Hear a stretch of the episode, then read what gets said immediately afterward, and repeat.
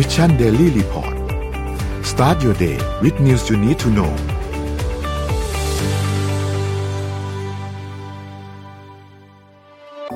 สิ้นสุดการรอคอยกับ Back on Track Planner สมุดจดรุ่นใหม่ปี 2021 จาก Mission to the Moon ผมอยากชวนทุกท่านกลับมาจดบันทึกชีวิต เปลี่ยนตัวเองให้กลับมาดีที่สุดทำสิ่งนี้ไปพร้อมๆกัน Back on Track สู่เส้นทางที่คุณอยากได้ สามารถดูรายละเอียดได้ในเว็บไซต์ของ Mission to the Moon ขอบคุณครับ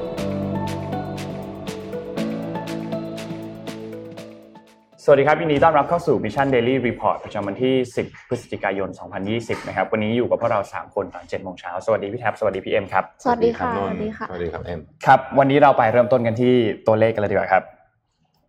เอ่อตัวเลขอัปเดตผู้ติดเชื้อนะครับ จากจอห์นฮอปกินส์นะครับ สะสมตอนนี้ 50ล้าน4 9 3 4 7 2 คนนะครับผมเมื่อวานยัง 50 ต้นๆอยู่เลยอะ ตอนนี้อืมตอนนี้พุ่งเร็ว50กลางมากเลยแล้วค่ะอ่าเพิ่มมาเกือบเกือบห้าแสนเลยนะครับ ตัวเลขผู้เสียชีวิตอยู่ที่หนึ่งล้านสองแสนห้าหมื่นเจ็ดพันเจ็ดร้อยสี่สิบเจ็ดคนนะครับ แล้วก็ตัวเลขผู้ที่รักษาหายแล้วสามหมื่นแปดสามสิบสามล้านแปดหมื่นหนึ่งพันห้าร้อยเก้าสิบสี่คนนะครับ เราไปดูตัวเลขในไทยกันบ้างครับ ตัวเลขในไทยนะครับ เมื่อวานนี้สบครายงาน พบผู้ติดเชื้อเพิ่มเติม 3 คนใน State Quarantine นะครับสามคนนี้มาจากไหนบ้างนะครับ มีมาจากเอธิโอเปีย 2 คน แล้วก็โอมานอีก 1 คนนะครับ รวมแล้วสะสม 3,840 คนครับ ตัวเลขผู้เสียชีวิตตอนนี้อยู่ที่ 60 คนนะครับ แล้วก็ที่รักษาหายแล้วเมื่อวานนี้เพิ่มมา 7 คนเท่ากับว่ามี 119 คนที่กำลังรักษาตัวอยู่ที่โรงพยาบาลนะครับ นี่คืออัปเดตจากโควิดของไทยแล้วก็ต่างประเทศนะครับ ซึ่งวันนี้เรามีข่าววัคซีนด้วยใช่ค่ะนะครับเดี๋ยววันนี้พาไปดูสแตทก่อนก่อนได้เลยครับก่อนเข้าข่าววัคซีนอ่าวันนี้stat ครับเอ่อเริ่มต้นที่ ผลนะฮะการเลือกตั้งล่าสุดเอ่อต้องบอกว่าอันนี้คือก่อนจะ คือไม่รู้จะมีเปลี่ยนหรือเปล่านะฮะล่าสุดเท่าที่เรามีตอนนี้เนี่ยนะครับณวันที่9นะครับโนเวม ber คือเมื่อวานนี้ก็คือวันนี้แหละนะฮะในเวลาในสหรัฐอเมริกานะครับ นี่คือ swing state สำคัญนะฮะว่าใครได้ไปบ้างนะครับ ก็จริงๆที่ต้องจับตามากเลยก็คือเพนซิลเวเนียกับจอร์เจียนะฮะที่น่าจะมีการประท้วงกันพอสมควรนะสองรัฐนี้นะฮะ ภาพถัดไปนะครับเมื่อวานนี้ทันทีที่โจไบเดนได้รับการเรียกว่ากึ่งยืนยันแล้วกันเนาะว่าได้เป็นได้เป็น president elect เนี่ยนะครับก็ค่าเงินอันนี้ให้ดูว่าค่าเงินต่างๆ สกุลต่างๆของโลกเนี่ยปรับตัวเป็นในทิศทางไหนกันบ้างนะครับ ส่วนใหญ่เราจะแข่งค่าขึ้นเทียบกับ US ดอลลาร์รวมถึงเงินบาทด้วยนะฮะภาพถัดไปนะครับเอออันนี้ให้ดูว่าในสัปดาห์ที่ มีการเลือกตั้งเนี่ยในประวัติศาสตร์ที่ผ่านมาดูข้างบนก็พอนะฮะว่าหุ้นขึ้นเยอะขนาดไหนนะครับ สัปดาห์นี้ปีปีนี้หุ้นขึ้นเยอะมากนะครับ พอมีออการประกาศชื่อประธานาธิบดีที่จะได้เข้ามาดำรงตำแหน่งคนใหม่โจไบเดนเนี่ยหุ้นขึ้นไป 7.3%นะ S&P 500 ถือว่าเยอะมากนะฮะภาพถัดไปนะครับ แต่ว่าแม้ว่าใครจะได้เป็นประธานาธิบดีก็ตามเนี่ยนะครับ เรื่องของตัวเลขผู้ติดเชื้อเนี่ยก็ยังคงไม่ ไม่หยุดหย่อนเลยทีเดียวเนี่ยอันนี้เป็น moving average 7 วันนะฮะอันนี้คือค่าสำคัญเลยเวลาต้องดูต้องดูตัวนี้นะฮะ moving average 7 วันเนี่ยจะเห็นว่ายังคงเพิ่มขึ้นอย่างต่อเนื่องนะครับ แล้วก็เออไม่ยังไม่มีทีท่าว่าจะ slow down โดยเฉพาะในในแคเขตยุโรปนะสีแดงนะอันนั้นดูหนักสุดเลยนะฮะภาพถัดไปนะครับอืมไบเดนโจไบเดนเนี่ยน่าจะเป็นไม่ใช่น่าจะเป็นคือถ้าเกิดว่า ไม่มีปัญหาอะไรเนี่ยนะครับวันที่เข้ารับตำแหน่งเนี่ยก็จะเป็นประธานาธิบดีที่อายุเยอะที่สุดในประวัติศาสตร์ของสหรัฐอเมริกาเลยนะครับอายุ 78 ปีนะครับในเดือนมกราคมปี 2021 นะครับ คนที่รองมาก็คือโดนัลด์ทรัมป์นี่แหละนะฮะในตอนรับตำแหน่งเนี่ยอายุ 70 ปีนะครับ คนที่หนุ่มที่สุดเนี่ยคือจอห์นเอฟเคนเนดีนะฮะตอนรับตำแหน่งเนี่ยอายุ 43เองนะอืมอืมเด็กมากเลยนะฮะสำหรับตำแหน่งประธานาธิบดีสหรัฐอเมริกานะฮะคือจอห์นเอฟเคนเนดีเนี่ย ตอนนั้นเรียกว่าคือตอนเข้ามารับตำแหน่งนี้ก็ก็มีเสียงวิพากษ์วิจารณ์เรื่องอายุเขาพอสมควรทีเดียวนะครับเพราะว่าเนี่ยแหละอายุน้อยมากนะครับผมก็เพิ่งทราบเหมือนกันตอนเราทำ stat เนี่ยว่าเอ้ยสี่สามเองนะฮะเด็กมากคานเยเวสนะครับก็ตอนนั้นก็เป็นข่าวพอสมควรภาพถัดไปนะฮะที่ลงสมัครรับเลือกตั้งใช่ไหมก็ปรากฏว่าได้ไปหกหมื่นคะแนนนั้นเองนะฮะซึ่งถือว่าน้อยมากนะครับ นี่ให้ดูว่าได้จากที่ไหนบ้างนะฮะรัฐไหนบ้างนะก็จริงๆ ถ้าไปลง สอสอจะได้นะ ไม่แน่นะอืมนะฮะประธานาธิบดีอาจจะมากใหญ่เกันไปแต่ว่าก็ก็ถือว่าเป็นการวอร์มอัพนะ อย่างน้อยก็ได้เอ่อชื่อเสียงในเพรสมาพอสมควรนะครับภาพถัดไปนะครับว่ากว่ากี่วันนี้อันนี้เขาให้ดูว่ากี่วันกว่าอีกฝ่ายหนึ่งเนี่ยจะออกมาประกาศยอมแพ้เวลาเลือกตั้งสหรัฐอเมริกานะครับ ครั้งที่นานที่สุดเนี่ยนะครับ คือปี 2000นะตอนนั้นมีเนี่ยแหละประท้วงเรื่องนับคะแนนนะฮะเอาก่อนนั้น เดือนกว่านะฮะอ๋อกว่ากว่าจะมีการออกมาประกาศยอมแพ้นะครับ ว่าเอาครั้งนี้เพิ่งผ่านไปสามวันเท่านั้นเอง เพราะฉะนั้นก็หนทางอีกยาวไกลใจเย็นๆทุกคนใจเย็นๆแต่จะสังเกตว่าในการเลือกตั้งครั้งอื่นเนี่ยนะครับ เช่นฮิลลารีคลินตันตอนที่แพ้ทรัมป์คราวที่ปี 2016 เนี่ย หรือว่ามิตต์รอมนีย์นะฮะหรือว่าเอ่อ Senator จอห์นแมคเคนเนี่ยเอ่อเขาประกาศยอมแพ้กันวันนั้นเลยแหละค่ะหรือผ่านมาหนึ่งวันนะฮะก็เป็นธรรมเนียมของประเทศสหรัฐอเมริกานะครับ อันนี้ ให้ดูว่าคนอเมริกันเนี่ยเป็นห่วงเรื่องอะไรมากที่สุดนะฮะหลังจากที่เอ่อจบโหวตอะไรกันเสร็จสรรพเรียบร้อยเนี่ยเขาก็ไปถามว่า ถ้าเกิดคุณคนที่เป็นห่วงเรื่องเศรษฐกิจเนี่ยมักจะโหวตทรัมป์นะอืมอืมนะฮะคนที่เป็นห่วงเรื่องเอ่อ ra- racial inequality ก็คือความไม่เท่าเทียมกันเนี่ยเอ่อจะจะโหวตอ่า Biden ไบเดนนะครับคนที่ห่วงเรื่องโควิดโหวตไบเดนนะฮะคนที่ห่วงเรื่อง crime and safety นะฮะเรื่องของปัญหาอาชญากรรมจะโหวตทรัมป์นะครับแล้วก็คนที่ห่วงเรื่อง healthcare เนี่ยจะโหวตไบเดนอันนี้กึ่งๆนะฮะแต่จะเห็นว่าทั้งหมดทั้งมวลเนี้ยปัญหาเศรษฐกิจปัญหาปากท้องเนี่ยคือปัญหาที่คนอเมริกันห่วงมากที่สุดไอ้ตัวเลขนี้น่าสนใจมากเลยตัวเลขนะน่าสนใจการการค่ะคือเพราะมันห่างกันแบบชัดเจนมากในแต่ละใช่เรื่องในหัวข้อเนี่ย แต่ว่าสานี่นี่คือสาเหตุที่ทำไมทรัมป์ถึงคะแนนถึงตีตื้นขึ้นมาเยอะมากครับทั้งทั้งที่โพลตามเยอะมากอืมนะฮะคิดว่านี่เป็นสาเหตุสำคัญเลยแหละเพราะว่า คนส่วนใหญ่จะรู้สึกว่าโดนัลด์ทรัมป์เนี่ยน่าจะทำเศรษฐกิจเอ่อเรื่องของเศรษฐกิจได้ดีกว่าไบเดนครับนะฮะแต่อย่างน้อยที่สุดแปลกใจปกป้องผลประโยชน์ของสหรัฐอเมริกาใช้คำนี้ดีกว่านะแปลฮะกใจที่ว่าพอพอเป็นห่วงเรื่องอาชญากรรมแล้วโหวตทรัมป์ไอ้เรื่องนี้เอ่อเรื่องนี้คือเรื่องเกี่ยวกับตัวนโยบายเกี่ยวกับการ control เรื่องของอ๋ออ่าเรื่องการ control ด้วย เรื่องของเอ่อ immigration ด้วยค่ะอ่าเขาเขาทรัมป์นี่เขาก็จะกีดกันใช่ไหมพวกเอ่อ immigration ซึ่งซึ่งคนอเมริกันจำนวนมากมีความเชื่อว่าปัญหาอาชญากรรมส่วนใหญ่เนี่ยปัญหาไม่ใช่ส่วนใหญ่ส่วนหนึ่งแล้วกันมาจากมาจากคนที่ข้ามแดนผิดกฎหมายนะครับอืมโอเคภาพถัดไปนะครับ อันนี้ให้ดูว่าเอิ่มตั้งแต่เลือกตั้งมาเนี่ยครั้งไหนที่เฉียดฉิวมากที่สุดนะไม่นับครั้งนี้นะครับ ก็ต้องบอกว่าย้อนกลับไปปี 2000นะครั้งนั้นชนะกันเนี่ยจะ271คะแนน271 electoral college นะฮะก็เฉียดฉิวสุดๆนะฮะบุชคนลูกนะครับ ภาพถัดไปนะครับ อันนี้ให้ดูอเมริกาเทรดกับใครมากที่สุดนะครับสามอันดับแรกคือเม็กซิโกแคนาดาแล้วก็จีน ที่ให้ดูนี้เพราะว่าสามประเทศเนี้ยจะต้องถูกปรับนโยบายมากที่สุดแน่นอน เพราะว่ามูลค่ามันเยอะสุดอืมนะฮะเวลาเราเป็นสมมุติว่าเอ่อโจไบเดนมานั่งปุ๊บเนี่ยนะฮะเขาก็จะต้องดูนี่แหละสิบอันดับนี้แหละนะฮะที่ต้องโดนปรับเรื่องของเอ่อเทรดเทอมมากที่สุดนะครับภาพถัดไปนะฮะ อันนี้ให้ดูว่าไซซิ่งของการเลือกตั้งสหรัฐนี่มันใหญ่ขนาดไหนเทียบกับประเทศอื่นนะฮะอินเดียเนี่ยมีจำนวน register voter เยอะที่สุดในโลกนะครับ910 ล้านคนนะครับโอ้โหนับคะแนนทีปวดหัวอ้วกเลยนะฮะสิ่งที่น่าสนใจเกี่ยวกับการเลือกตั้งครั้งนี้นี่มีคนวิเคราะห์มาเยอะพอสมควรว่า เอ๊ะมันถึงเวลาหรือยังที่การเลือกตั้งประธานาธิบดีสหรัฐครั้งถัดไปคือสี่ปีข้างหน้าเนี่ยเอิ่มควรจะต้องเอาเทคโนโลยีเข้ามาใช้ได้แล้วจริงอืมเห็นด้วยค่ะ เอ่อเช่นบล็อกเชนเป็นต้นเนี่ยนะซึ่งซึ่งบล็อกเชนนี่ก็ออกแบบมาสำหรับของพวกนี้โดยเฉพาะเนี่ยนะค่ะเอ่อถ้าบล็อกเชนมาเนี่ยนะสิ่งที่น่าสนใจเดี๋ยวจะวิเคราะห์ให้ฟังว่าบล็อกเชนมาจะเป็นไงมันจะไม่ได้เอาไปใช้แค่เลือกตั้งประธานาธิบดีอย่างเดียว อีกหน่อยเนี่ยมันจะค่อยๆ down scale ลงมาเรื่อง policy ต่างๆได้ค่ะเช่นสมมติว่าเราอยู่เขตเนี้ยห้วยขวางสมมตินะเขตห้วยขวางจะมีการทำสวนสาธารณะอืมโหวตเลยจะเอาไหมอย่างเงี้ยอะไรอย่างเงี้ยทำประชาต้นเนี่ยมตินะ และอีกหน่อยเนี่ยในที่สุดแล้วเนี่ยเอ่อมันก็มีแนวโน้มว่าถ้าเกิดว่าคนยอมรับมากขึ้นเรื่อยๆเนี่ยนะครับมันจะเป็น direct democracy มากค่ะๆนะฮะวันนี้เอฟเฟกต์เสียงเรามาเร็วมากเลยนะมาเลยผมเอ่อมันจะเป็น direct democracy มากเลยนะคืออีกหน่อยเนี่ยคือ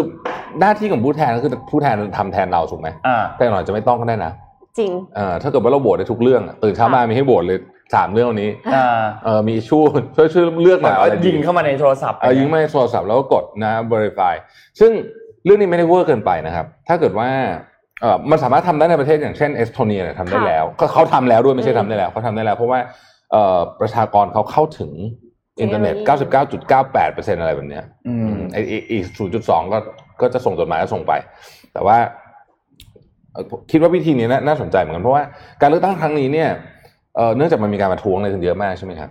ก็เลยเป็นสาเหตุที่ทำให้คนเนี่ยออกมาพูดเรื่องนี้เยอะ ผมจะให้ดูว่า ขอภาพทีสามหน่อยได้ไหมฮะจะให้ดูว่านี่คือ นี่ไม่ได้ตัดต่อเลยนะหมายถึงว่าเรียงกันอยู่ในฟีดของ Twitter ของผมเองเนี่ยโดนัลด์ทรัมป์กับโจไบเดนก็โดนัลด์ทรัมป์เนี่ยก็พูดเรื่องไอ้นี่แหละ ยังยังพูดเรื่องเดิมอยู่ แล้วก็โดน Twitter ติดแท็กติดไปด้วแท็กนี่นี่คือน้อยนะ จริงๆ ถ้าเกิดเลื่อนไปวันก่อนเนี่ยติดแท็กประมาณสิบอันนะนะฮะแล้วก็โจไบเดนก็พูดเรื่อง for- moving forward น่าสนใจอันสุดท้ายข้างล่างเห็นไหมครับ Mike Pence นั่นคือทวิตเตอร์ของ Mike Pence Mike Pence เองก็ออกมาบอกว่า um, it ain't over until it's over คือมันยังไม่จบนะเรื่องเนี้ยอืมนะครับเพราะฉะนั้นเนี่ยก็จะเห็นว่าฝั่งของโดนัลด์ทรัมป์เองก็คงจะไม่ยอมง่ายๆนะครับที่ที่เราคิดว่าเมื่อวานเหมือนทำท่าจะยอมแล้วนะก็ไม่ยอมแล้วนะฮะเขาบอก keep fighting until every legal vote is โหวต counted เออนะ ก็เดี๋ยวเดี๋ยวผมว่ายาวอะเรื่องเนี้ยนะฮะแต่ว่าข่าวใหญ่เมื่อวานนี้น้องเอ็มค่ะนะฮะไม่ไม่ไม่ไม่ใช่เรื่องโดนัลด์ทรัมป์นะข่าวใหญ่ไม่เมื่อวานใช่นี้เรื่องโดนัลด์ทรัมป์แน่นอนค่ะ ขอภาพ M3 ค่ะอ่า เรื่องวัคซีนโควิด -19 ค่ะ ไฟเซอร์ประกาศผลสำเร็จการทดลองวัคซีนโควิด -19 นะคะ เมื่อวานนี้สำนักข่าวรอยเตอร์รายงานว่า บริษัทไฟเซอร์ Inc. ของสหรัฐอเมริกาแถลงความสำเร็จในการพัฒนาวัคซีนร่วมกับ BioNTech SE หุ้นส่วนจากเยอรมนี โดยผลสำเร็จในการทดลองในคนระยะที่ 3 เนี่ยดูประสิทธิภาพของการป้องกันเชื้อโรค ติดเชื้อโรคโควิด -19 เนี่ยได้สูงกว่า 90%อืมไฟเซอร์และ BioNTech ถือเป็นบริษัทเภสัชกรรมบริษัทแรกของโลกที่สามารถเผยแพร่การทดลองที่ประสบความสำเร็จในกลุ่มทดลองขนาดใหญ่อ่าทดลองถึง 44,000 คนค่ะ โดยไม่พบว่ามีปัญหาด้านความปลอดภัยร้ายแรงแต่อย่างใด แล้วก็จาก 44,000 คนเนี้ยมีผู้ติดเชื้อโควิด -19 รวม 94 คน และเมื่อตีความจากผลสำเร็จ 90%นะคะ ก็คือ ได้รับวัคซีนเพียง 8 คนเท่านั้น คือที่เหลือเป็นได้รับเป็นพลาเซโบคือเหมือนกับว่าเป็นสิ่งที่ทำเป็นว่าฉีดวัคซีนอะอ่าฮะแต่ว่าไม่ได้มียาจริง ๆ คือมียาจริง ๆอะแค่ 8 คนอ๋อจาก 94 ที่ติดค่ะอ่าฮะแล้วก็อืม CEO ของไฟเซอร์เนี่ยประกาศว่าวันวันเนี้ยถือเป็นวันที่ยิ่งใหญ่ขององค์การวิทยาศาสตร์และมนุษยชาติ ซึ่งก็ยิ่งใหญ่จริง ๆ เพราะว่าถ้าสามารถที่จะแก้โรคระบาดไซส์ใหญ่ขนาดนี้ได้นะคะ แล้วก็ไฟเซอร์กับ BioNTech เทคเนี่ยมีสัญญามูลค่า 1,950 ล้านดอลลาร์สหรัฐ เพื่อส่งมอบวัคซีนที่มีประสิทธิภาพและปลอดภัย ให้กับสหรัฐอเมริกาจำนวน 100 ล้านโดส นอกจากนี้ก็ยังมีความตกลงทำนองเดียวกันกับสหภาพยุโรป สหราชอาณาจักรแคนาดา แล้วก็ญี่ปุ่นอีกด้วย แต่ว่าเพื่อประหยัดเวลาคือจริง ๆ และแอบอ่านแล้วรู้สึกแปลกๆ นิดนึง ทั้งสองบริษัทเนี้ยผลิตวัคซีนไปก่อนแล้ว ก่อนที่จะ รู้ผลอืมอ่าฮะก่อนที่จะรู้ผลนะคะ ซึ่งเขาบอกว่าทำให้ประหยัดเวลาการผลิตไปได้มาก แล้วก็คาดว่าในปีนี้เนี่ยจะสามารถผลิตได้ถึง 50 ล้านโดสอืมแปลว่าช่วยคนได้ถึง 25 ล้านคน แล้วก็จะเพิ่มกำลังคนหกานึรงก็ผฉีดลิตสองโดสถูกไหมใช่คนหนึ่งโอเคสองโดสใช่จะเพิ่มกำลังการผลิตเป็น 1,300 ล้านโดสในปี 2564 ค่ะ แล้วก็ตอนนี้ทางไฟเซอร์เนี่ยเตรียมยื่นคำร้องต่อองค์การอาหารและยา หรือว่า FDA ของสหรัฐอเมริกาแล้วเพื่อให้ความเห็นชอบในการใช้วัคซีนนี้เป็นการฉุกเฉินสำหรับประชากรกลุ่มอายุ 16-85 ปีภายในเดือนนี้ค่ะ ครับอืมแต่ต้องบอกอย่างนี้ก่อนทุกคนอย่าเพิ่งตื่นเต้นมาก เดี๋ยวจะเล่าให้ฟังว่าทำไมนะฮะเอางี้แต่แต่ว่าเมื่อวานนี้ตลาดตื่นเต้นมากนะครับค่ะเมื่อวานนี้เนี่ยเอ่อตลาดเนี่ยนะครับโอ้โหหุ้นไฟเซอร์นี่วิ่งเป็น เรียกว่าเอ่อเมื่อวานนี้หุ้นไฟเซอร์ปรับตัวสูงสุด 15%นะครับในขณะที่ตลาดดาวโจนส์ฟิวเจอร์คือตอนประกาศนะตลาดดาวโจนส์จะไม่เปิดนะฮะดาวโจนส์ futures ไลด์นี่โอ้โหขึ้นกันแบบเขียวทั้งกระดานขึ้นกันประมาณ5%นะครับดาวโจนส์บวกไปพันเจ็ดร้อยจุดเมื่อวานนี้นะครับรอดูเซตวันนี้เอ่อ drop แล้วนิดนึงเอ่อปรับปรับตัวลดลงนิดหน่อยนะครับเรายังค่ะอยู่ในแดนบวกประมาณ5%นะครับ ในขณะที่ราคาทองเนี่ยลงไปทีเดียวร้อยเหรียญเมื่อวานนี้โอ้โหเพราะว่าตอนนี้เนี่ยตลาดกลับมาอยู่ในสภาพกระทิงจะเรียกว่าค่ะกระทิงก็ไม่ก็ไม่เชิงแต่ว่าอยู่ในเซนติเมนต์บวกมากๆนะครับหลังจากข่าวนี้นะฮะเพราะฉะนั้นข่าวนี้นี่เป็นข่าวใหญ่มาก ประเด็นที่มันน่าจะตามมีอยู่สองสองเรื่องนะที่ผมอยากจะชวนทั้งทั้งทุกทุกท่านลองชวนคิดดูนะครับ ประเด็นที่หนึ่งคือเวลาอืมประเด็นที่หนึ่งคือเวลา คนที่ดีทุกทุกคนดีใจหมดตอนนี้อ่าใช่แต่มีคนหนึ่งที่ไม่ดีใจ คือโดนัลด์ทรัมป์ เพราะว่าถ้าข่าวนี้มาวันที่สองก่นเลือกตั้งโนเวม ber นะโอ้โหนี่อาจจะเปลี่ยนผลการเลือกตั้งได้เลยนะจริงอ่าค่ะใช่นะเห็นด้วย เพราะฉะนั้นไม่แน่ใจเหมือนกันว่า เพราะว่าเขาต้องเคลมเขาตอนเขาต้องนี่เคลมขนาดแน่ขนาดนี้ยังพยายามเคลมอยู่เลยตอนเนี้ยต้องต้องเคลมแน่นอนว่านี่นี่เป็นหนึ่งในผลงานของเขานะครับ ซึ่งก็ก็ก็ก็อาจจะมีส่วนเหมือนกันเพราะว่าเอ่อกระทรวงสาธารณสุขเนี่ยก็สนับสนุนเอ่อบริษัทยาของสหรัฐทุกบริษัทนั่นแหละที่ทำครับที่ทำวัคซีนเนยนะครับไม่ว่าจะเป็นเรื่องเงินหรือเรื่องเทคเทคนิคต่างๆอืม เวลามาได้เลวร้ายมากเลยสำหรับใช่ทรัมป์นะฮะก็คือมันไม่รู้จะเคลมยังไงแล้วตอนเนี้ยมามันะมาช้าผ่นไปหนึ่งอาทิตย์คือเคลมไปมีก็คนไม่มีตั้งประข้อโยสชงน์สัยทันทีว่าเฮ้ยหรือจริง ๆ รู้ตั้งแต่อาทิตย์ที่แล้ววะฝั่งทรัมป์ใช่ไหมแล้วรอให้ไบเดนชนะก่อนค่อยประกาศอ๋อฝั่งไฟเซอร์เนี่ยนะฮะซึ่งเดี๋ยวต้องไปสืบสวนกันต่อว่าเป็นเป็นยังไง ถ้าเป็นอย่างนั้นจริงเนี่ยโอ้โหมันมากเลยนะอย่างกับหนังเลยนะเขาฮะต้องหาว่าเป็นฟรอดแน่นอนอะอ่านะเดี๋ยวเดี๋ยวต้องลองดูคือไทม์ไลน์มันแปลกมาก เพราะว่าไทม์ไลน์มันแปลกมาก เพราะว่า เราไม่มีข่าวข่าวข่าวนี้ไม่มีไม่มีหลุดออกมาแม้แต่นิดเดียวปกติเนี่ยมันจะมี เอ้ยเดี๋ยวอาทิตย์หน้าอาจจะมีข่าวดีอะไรอย่างเงี้ยใช่ไหมเวลาเราติดตามข่าวจะเห็นเรื่องวัคซีนเนี่ยมันจะมีอ่าใช่ development ใช่มาแต่ข่าวนี้เงียบกริบเลยไม่มีเลยอะแล้วอยู่ดีก็เป็นข่าวใหญ่ระดับโลกที่ต้องบอกว่าสั่นสะเทือนทั้งโลกจริงๆเออนะครับน่าคิดมากเออน่าคิดนะมากผ่านไปแล้วแล้วไบเดนเพิ่งประกาศมันมันมันเมื่อวานเนี้ที่เราคิดว่าไบเดนคงจะชนะแน่ๆละใช่ไหมอ่าเมื่อวานใช่เมื่อวันซืนนี่เองนะฮะอันนั้นเรื่องหนึ่ง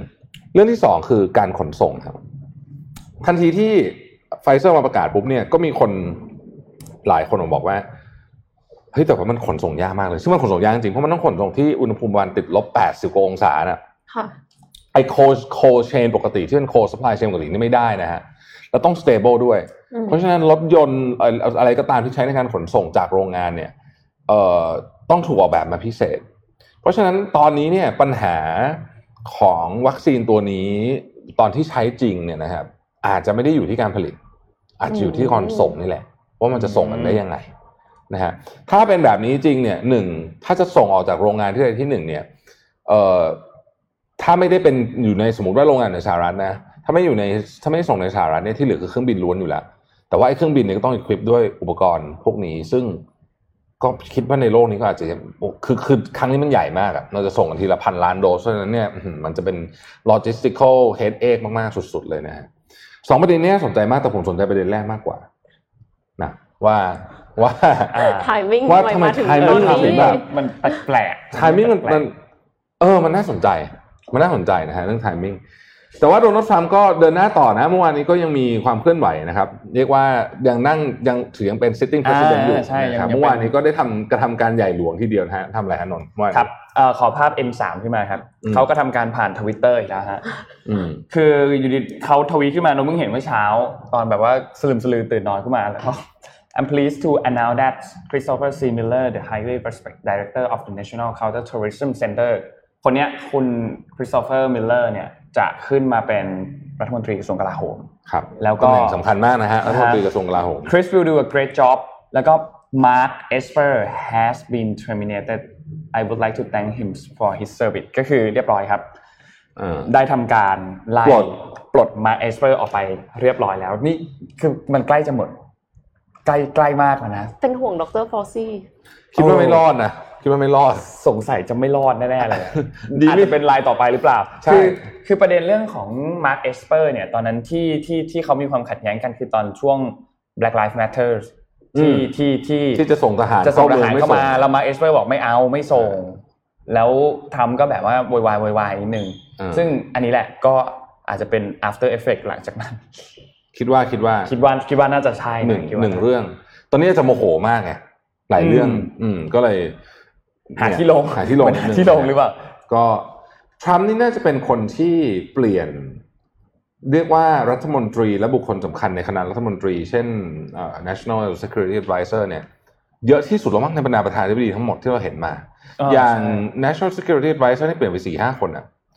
สี่คนมั้งครับแล้วก็เอ่อ chief of staff ปกติก็ไม่มีใครเปลี่ยนกันนะฮะอืมนี่ก็เปลี่ยนเหมือนกันรู้สึกสี่คนเหมือนกันอะไรอย่างเงี้ยคือแบบบางคนอยู่ได้อาทิตย์กว่าก็ไปแล้วอะไรอย่างเงี้ยนะฮะ น่าน่าน่าสนใจในประน่าเด็นสนนี้ใจนคบเพราะว่าเพราะว่าช่วงทำทามมิ่งมันก็คือมันใกล้ใกล้จะหมดวาระเขาแล้วด้วยใกล้จะหมดวาระเพราะว่าแล้วก็คะแนนเลือกตั้งที่ออกมาก็เป็นผลคือทรัมป์ก็แพ้ด้วยอืมอืมมันก็ก็น่าสนใจว่า อาจจะเป็นช่วงทิ้งท้ายช่วไล่งออกแก้แค้นอืมช่วงช่วงแก้แก้แค้แค้นนอาจจะเป็นช่วงแก้แค้นอีกคนนึงคือ director ของ FBI เนี่ยเดี๋ยวเดี๋ยวเดี๋ยวเดี๋ยวเดี๋ยวคนนี้ต้องดูเป็นช่วงด้วยไล่ออกทิ้งท้ายหรือเปล่าก็คิดว่าน่าจะในช่วงสัปดาห์สองสัปดาห์นี้อาจจะมีหลาย ๆ ชื่อโผล่ขึ้นมาอีกก็เป็นไปได้เหมือนกันใช่ใช่ใช่คือถ้าเกิดไล่กันวันที่ยัง คือปกติเวลาแบบนี้เนี่ยนักการเมืองส่วนใหญ่เขาจะไม่ขยับนะเพราะมันถือว่าเป็นช่วงที่จะหมดแล้วอะจะหมดวาระจะหมดวาระแล้วนะฮะไม่ไม่เปลี่ยนตำแหน่งสำคัญขนาดรัฐมนตรีกลาโหมแน่นอนอะผมพาไปดูนโยบายต่างๆของไบเดนชั่วโมงนี้ Financial Times ก็สรุปมาให้นะครับ ว่าใครจะเป็นอะไรยังไงบ้างภายใต้การมาถึงของของรัฐบาลของโจไบเดนนะครับ เอาประเทศพันธมิตรสำคัญสุดก่อนเลย อังกฤษ คือไบเดนเนี่ยเขามีปัญหากับ Brexit มาตลอดนะฮะ ถ้าถ้าใครถ้าใครได้ติดตามข่าวนะครับ ซึ่งซึ่งทรัมป์ไม่มีปัญหาอะไรนะฮะทรัมป์ไม่ได้สนใจเรื่อง Brexit อะไรเลยนะฮะไม่สนใจน้อยมากนะครับ ทีนี้เนี่ยประเด็นก็คือว่าบริสจอนสันเนี่ยเคยไป criticize ตอนนั้นเนี่ยโอบามาเป็นประธานาธิบดีบริสจอนสันตอนนั้นก็ยังไม่ได้เป็นนายกหรอกนะก็เป็นนักการเมืองธรรมดาแหละเคยไป criticize โอบามาทำนองว่าเฮ้ย เป็นเหมือนแบบ พวกมีชาติพันธุ์มาจากไม่ได้เป็นคนผิวขาวไม่ได้มีความ racist นะครับใช้คำว่า part เคนยาเขาเคยเป็นเป็นเขาเป็นเขาเป็นเคนยาใช่ไหมครับคุณปู่เขาหรืออะไรเนี่ยนะครับคุณปู่ของของโอบามาเนี่ย คือซึ่งคนที่ออกมาประเด็นประเด็นคนที่ออกมาพูดเรื่องนี้คือคริสคูน senator คริสคูน senator คริสคูนเนี่ยเป็นว่าที่เลยนะครับ รัฐมนตรีว่าการกระทรวงการต่างประเทศของรัฐบาลไบเดนซึ่ง เขาก็อยู่ในเหตุการณ์ตอนไอ้เรื่องเรื่องเนี้ยเรื่องที่ที่บอริสจอห์นสันออกมาพูดทำนอง racist ใส่ใส่โอบามา ทีนี้จะให้ดูเนี่ยภาพที่ห้านี่คือทวีตเมื่อวานนี้เมื่อวันก่อนของบุคคลสำคัญคนหนึ่งในทีมของโอบามานะครับชื่อทอมมี่เวกเตอร์นะทอมมี่เวกเตอร์เนี่ยเป็นที่ปรึกษาของโอบามานะครับก็พอ บริสจอนสันออกมา congratulate นะคือหมอกมาแสดงความยินดีกับโจไบเดนปุ๊บเนี่ยเอ่อคนเนี้ยทอมมี่เวกเตอร์เนี่ยก็ออกมาโค้ดทวีตแล้วก็บอกว่าเนี่ยไอเนี่ยเขาใช้คำว่า racist comment of Obama แล้วก็ shape shifting creeps w e t shape shifting ก็คือเหมือนแบบ เปลี่ยนไปตาม เปลี่ยนขั้วไปตามผู้ชนะอะไรประมาณนี้อารมณ์ทำนองนี้นะครับ ซึ่งอันนี้เป็นสัญญาณที่ไม่ดีเลยสำหรับบริสจอนสันนะอันนี้ต้องบอกก่อนนะฮะมันบริสจอนสันเนี่ยน่าจะเป็นคนแรกเลยนะที่ที่ที่ที่จะที่จะต้องมีการพูดคุยกันเรื่องเรื่อง Brexit กับกับโจไบเดนนะฮะอาจจะเริ่มพูดคุยกันแล้ว ตอนนี้เลยด้วยซ้ำนะครับเพราะฉะนั้นอังกฤษไปแล้วนะฮะคงจะทำอะไรได้ไม่มากกว่าไปกว่าเป็นมี Brexit แบบมีดีลแหละเพราะว่าเพราะ Brexit มาไปไกลมากแล้วนะครับ คนต่อไปที่ต้องติดตามนะครับก็คือสหภาพยุโรปทั้งหมดนะฮะสหภาพยุโรปทั้งหมดเนี่ย Financial Times คาดการณ์ว่าไบเดนน่าจะกลับมาเรียกว่าสร้างความสัมพันธ์ที่ดีกับพันธมิตรในยุโรปโดยเฉพาะกับเนโตนะครับเเพราะว่าอย่าลืมว่าก่อนหน้านี้เนี่ยทรัมป์เนี่ยก็ไปแบบแบบทลายเขาซะเละหมดเลย ใครยังจำการประชุมครั้งหนึ่งได้ไหมที่ทรัมป์ประชุมกับหลายหลายประเทศในยุโรปอะแล้วก็นั่งกับแองเกลาไมเคิลครับ แล้วก็ทรัมป์พูดพูดกับทีวีอยู่เต็มเลยนะ บอกว่าเนี่ยพูดพูดทนองว่าเหมือนกับว่า เนี่ยแองเกล่าเนี่ยชอบบอกว่าเขาอะเขาหมายถึงสหรัฐเนี่ยไม่ให้อะไรไม่ให้อะไรเยอรมันเลยใช่ไหมนี่เอานี่ไปสีแล้วก็โยนลูกอม ไปให้แองเกล่าใหม่บนโต๊ะประชุมเนี่ยฮะกับสหภาพยุโรปนะซึ่งแบบถือเป็นการทำที่หยาบคายมากนะพูดจริงนะคือเหมือนกับว่าเอาลูกอมไปสีนี่ไงให้แล้วนะอะไรอย่างเงี้ยนึกออกไหมเพราะว่าเหมือนตอนนั้นไม่ให้ดีลอะไรกันเลยเนี่ยนะครับ ก็ เอ่ออันนี้เราคงไม่เห็นท่าทีแบบนี้จากไบเดนแน่นอนนะฮะแล้วก็หลายเรื่องที่ที่ไบเดนจะกลับมาคุยกับสหภาพยุโรปใหม่นะครับคิดว่าอันนี้จะทำให้ความสัมพันธ์สหภาพยุโรปเนี่ยดีขึ้นนะครับกับรัสเซียอ่ากับรัสเซียเป็นยังไงนะครับกับรัสเซียเขาก็คาดว่าเอ่อน่าจะดีขึ้นเหมือนกันไบเดนจะต้องกลับมาคุยกับปูตินเรื่องของการลดเอ่อกำลังขีปนาวุธนิวเคลียร์นะครับซึ่งมันมีไอสัญญาเนี่ยมันจะหมดบังเอิญบังเอิญพอดีเลย มันจะหมดวันที่ 5 กุมภาปีหน้า รับตำแหน่ง 20 ใช่ไหมมี 15 วันอะ นะฮะให้ทำงานนะฮะเพื่อที่จะเจรจาต่อสัญญาเรื่องนี้หรือว่าจะขยับขยับอะไรก็แล้วแต่นะแต่ที่น่าสนใจคืออย่างนี้ นี่คือมีเรามีคนที่ออกมา congratulation แสดงความยินดีกับโจไบเดนแล้วก็คามาลาแฮร์ริสที่ดูทรงแล้วน่าจะได้เป็นประธานาธิบดีคนต่อไปกับรองประธานาธิบดีใช่ไหมครับแต่ว่ามีผู้นำโลกหลายคนนะที่ยังไม่ออกมาแสดงความยินดีนะเดี๋ยวอันนี้ยังนิ่งๆอยู่ใช่ไหมยังนิ่งๆอยู่มีบทความจาก BBC อันนี้น่าสนใจมากหนึ่งในนั้นก็คือวลาดิเมียร์ปูติน ยังไม่ได้ออกมานะ ในปี 2016 ตอนนั้นอะเขาออกมา congratulate ทรัมป์นะ ตอนปี 2016 ออกมาแสดงความยินดีกับทรัมป์แต่รอบนี้เนี่ยยังไม่มีทวีตออกมา ยังไม่มี telegraph ยังไม่มี phone call อะไรออกมาจากทางรัฐบาลรัสเซียเลยนะค่ะที่ออกมา congratulation ทางดิมิทรีเพสคอฟเนี่ยซึ่งเป็นโฆษกของรัฐบาลเครมลินเนี่ยนะครับอืมเขาก็ออกมาบอกว่าประมาณว่า we believe the correct things to do would be wait for the official election result ก็คือรอผลเลือกตั้งแบบ official ก่อนอืมให้มีการประกาศยืนยันจากแต่ละรัฐก่อนว่า ผลคะแนนเป็นแบบนี้แบบนี้แบบนี้ แล้วอาจจะค่อยออกมาแสดงความยินดีหรือเปล่า อืมก็รอดูเหมือนกัน อีกคนหนึ่งประธานาธิบดีของบราซิลชาโบซาโนรูอ่าคนนี้คนนี้ค่อนข้างเป็นแบบว่าทีมทำชัดเจนเหมือนกันทีมทำนะทีมทำชัดเจนเหมือนกันนะแต่เขาแบบว่าเป็นแบบโดนัลด์ทรัมป์ของบราซิลอะใช่ใช่อ่าด้วยด้วยอะไรหลาย ๆ อย่างนะ ก็ยังไม่ได้ออกมาแสดงความยินดีเหมือนกันอืมนะครับกับทางด้านโจไบเดนอืม นะครับแล้วก็มีอ่านายกรัฐมนตรีของอิสราเอลนะครับคุณเบนจามินเนเนทันยาฮูมีสีจิ้นผิงก็ยังไม่ได้ออกมา นิ่งเลยนิ่งเลยสีจิ้นผิงฝั่งนั้นิ่งเลยนะสีจิ้นผิงนิ่งเลยนิ่งเพราะแล้วก็ต้องบอกว่าสีจิ้นผิงเนี่ยในปี 2016 ส่งอ่า จดหมายมา congratulation โดนัลด์ทรัมป์ด้วยนะอืมหลังจากที่โพลเรียบร้อยแล้ว แล้วก็ผลออกมาแล้วว่าโดนัลด์ทรัมป์ชนะเนี่ยนะครับแต่ว่ารอบนี้ยังไม่ออกมานะ แล้วก็อีกคนหนึ่งก็คือคิมจองอึนอืมยังไม่ออกมาเหมือนกัน เงียบกริบยังยังเงียบอยู่เหมือนกันนะคือรับดูแล้วหลายคนสงวนท่าทีอยู่อืมรอแต่ว่าอาจจะรอแต่ว่าถ้ว่าของคิมจองอึนเนี่ยก็ย้อนไปตอนนั้นเนี่ยก็ยังไม่ได้ไม่ได้รีบส่งหาโดนัลด์ทรัมป์นะอืมก็รอแบบผลออกมาประมาณแบบสองสามวันก่อนถึงจะส่งมาเหมือนกันครับทีนี้ก็ต้องก็ต้องรอดูท่าทีครับอะ พาไปต่อที่ตะวันออกกลางตะวันออกกลางเนี่ยก็มีที่ให้จับตาหลายที่เหมือนกันอิหร่านนะครับอิหร่านเป็นที่แรกที่จำได้ไหมครับว่าต้นปีเนี้ยทรัมป์ไปยิงในพลอิหร่านคนหนึ่งอะแล้วก็อ๋อเออที่อิรักอะนะฮะมีโอ้ยึดเรือเรื่องน้ำมันจะด้วยจะตอนแรกนึกว่าจะเป็นตอนแรกนึกว่าจะเป็นสงครามโลกสงครามโลกอยู่แล้วตอนนั้นน่ะ แต่เผอิญเจอไอ้โควิดเข้าไปก่อนนะฮะข่าวมันก็เลยเงียบไปเอ่อเอ่อ Financial Times คาดการณ์ว่า โดโจไบเดนเนี่ยจะกลับมาคุยกับอิหร่านอีกเรื่องนิวเคลียร์นะฮะแล้วก็น่าจะทำให้ความสัมพันธ์ระหว่างสหรัฐกับอิหร่านเนี่ยดีขึ้นค่ะนะครับไปไปในเป็นไปในทิศทางที่ดีขึ้นนะครับ รวมถึงความสัมพันธ์กับซาอุดิอาระเบีย ซึ่งก่อนหน้านี้เนี่ยก็มีความรุ่มรุ่นรอนในบางเรื่องเหมือนกันนะครับก็น่าจะดีขึ้นเช่นเดียวกันนะครับ ในขณะที่เอ่อความสัมพันธ์โดยรวมกับตอนออกกลางนะครับ ก็มีคนถามว่า เอ๊ะเออไบเดนเนี่ยจะย้าย สถานทูตหรือเปล่าจำได้ไหมครับว่าโดนัลด์ทรัมป์เนี่ยย้ายสถานทูตจากเทลอาวีฟปี 2018 ไปที่เยรูซาเล็มอ่าซึ่งเป็นโอ้โหตอนนั้นเป็นเรื่องใหญ่มากเลยนะ เพราะว่าเหมือนกับว่าไป endorse ว่าเยรูซาเล็มเนี่ยเป็นคือเยรูซาเล็มยังเป็นพื้นที่ขัดแย้งอยู่อะอ่าใช่ใช่ใช่ไป endorse ว่าเป็นเป็นของอิสราเอลนะฮะแต่ว่าเขาคิดว่าไบเดนคงไม่ย้ายกลับอะเพราะว่าเดี๋ยวก็คือตอนนี้เรื่องมันเงียบไปแล้วไงเรื่องเรื่องมันเงียบไปแล้วมันก็ใช่เหมือนกับเดี๋ยวไปทำให้เรื่องกลับมาอีกอะไรเงี้ยนะครับก็คงจะไม่ย้ายกลับ ก็ในตอนออกกลางก็คงจะมี ประมาณนี้คือโดยรวมแล้วทิศทางน่าจะดีขึ้นนะครับ ส่วนกับคนที่น่าจะน่าจะต้องจับตามที่สุดคือจีนนะฮะว่าจะเป็นยังไงนะครับเขาบอกว่าตอนนี้เนี่ยจีนเนี่ยมันน่ามันมีเรื่องที่น่าสนใจหลายประเด็นมากนะครับหนึ่งคิดว่าไบเดนจะไม่ถอนกำลังทหารออกจากเขตพื้นที่ ฐานทัพทั้งหมดและและที่พื้นที่ที่สหรัฐตอนนี้เนี่ยมีกองกำลังทหารอยู่เช่นมีเรือบรรทุกเครื่องบินอยู่ หรือว่ามีฝูงบิน B2 bomber อยู่เนี่ยจะไม่เอาออกมานะครับครับอย่างไรก็ดีเนี่ยก็จะไม่จะไม่พยายามทำสิ่งที่เรียกว่าเป็นการจุดชนวนของสงครามเย็น เช่น เอาเครื่องบินไปบิน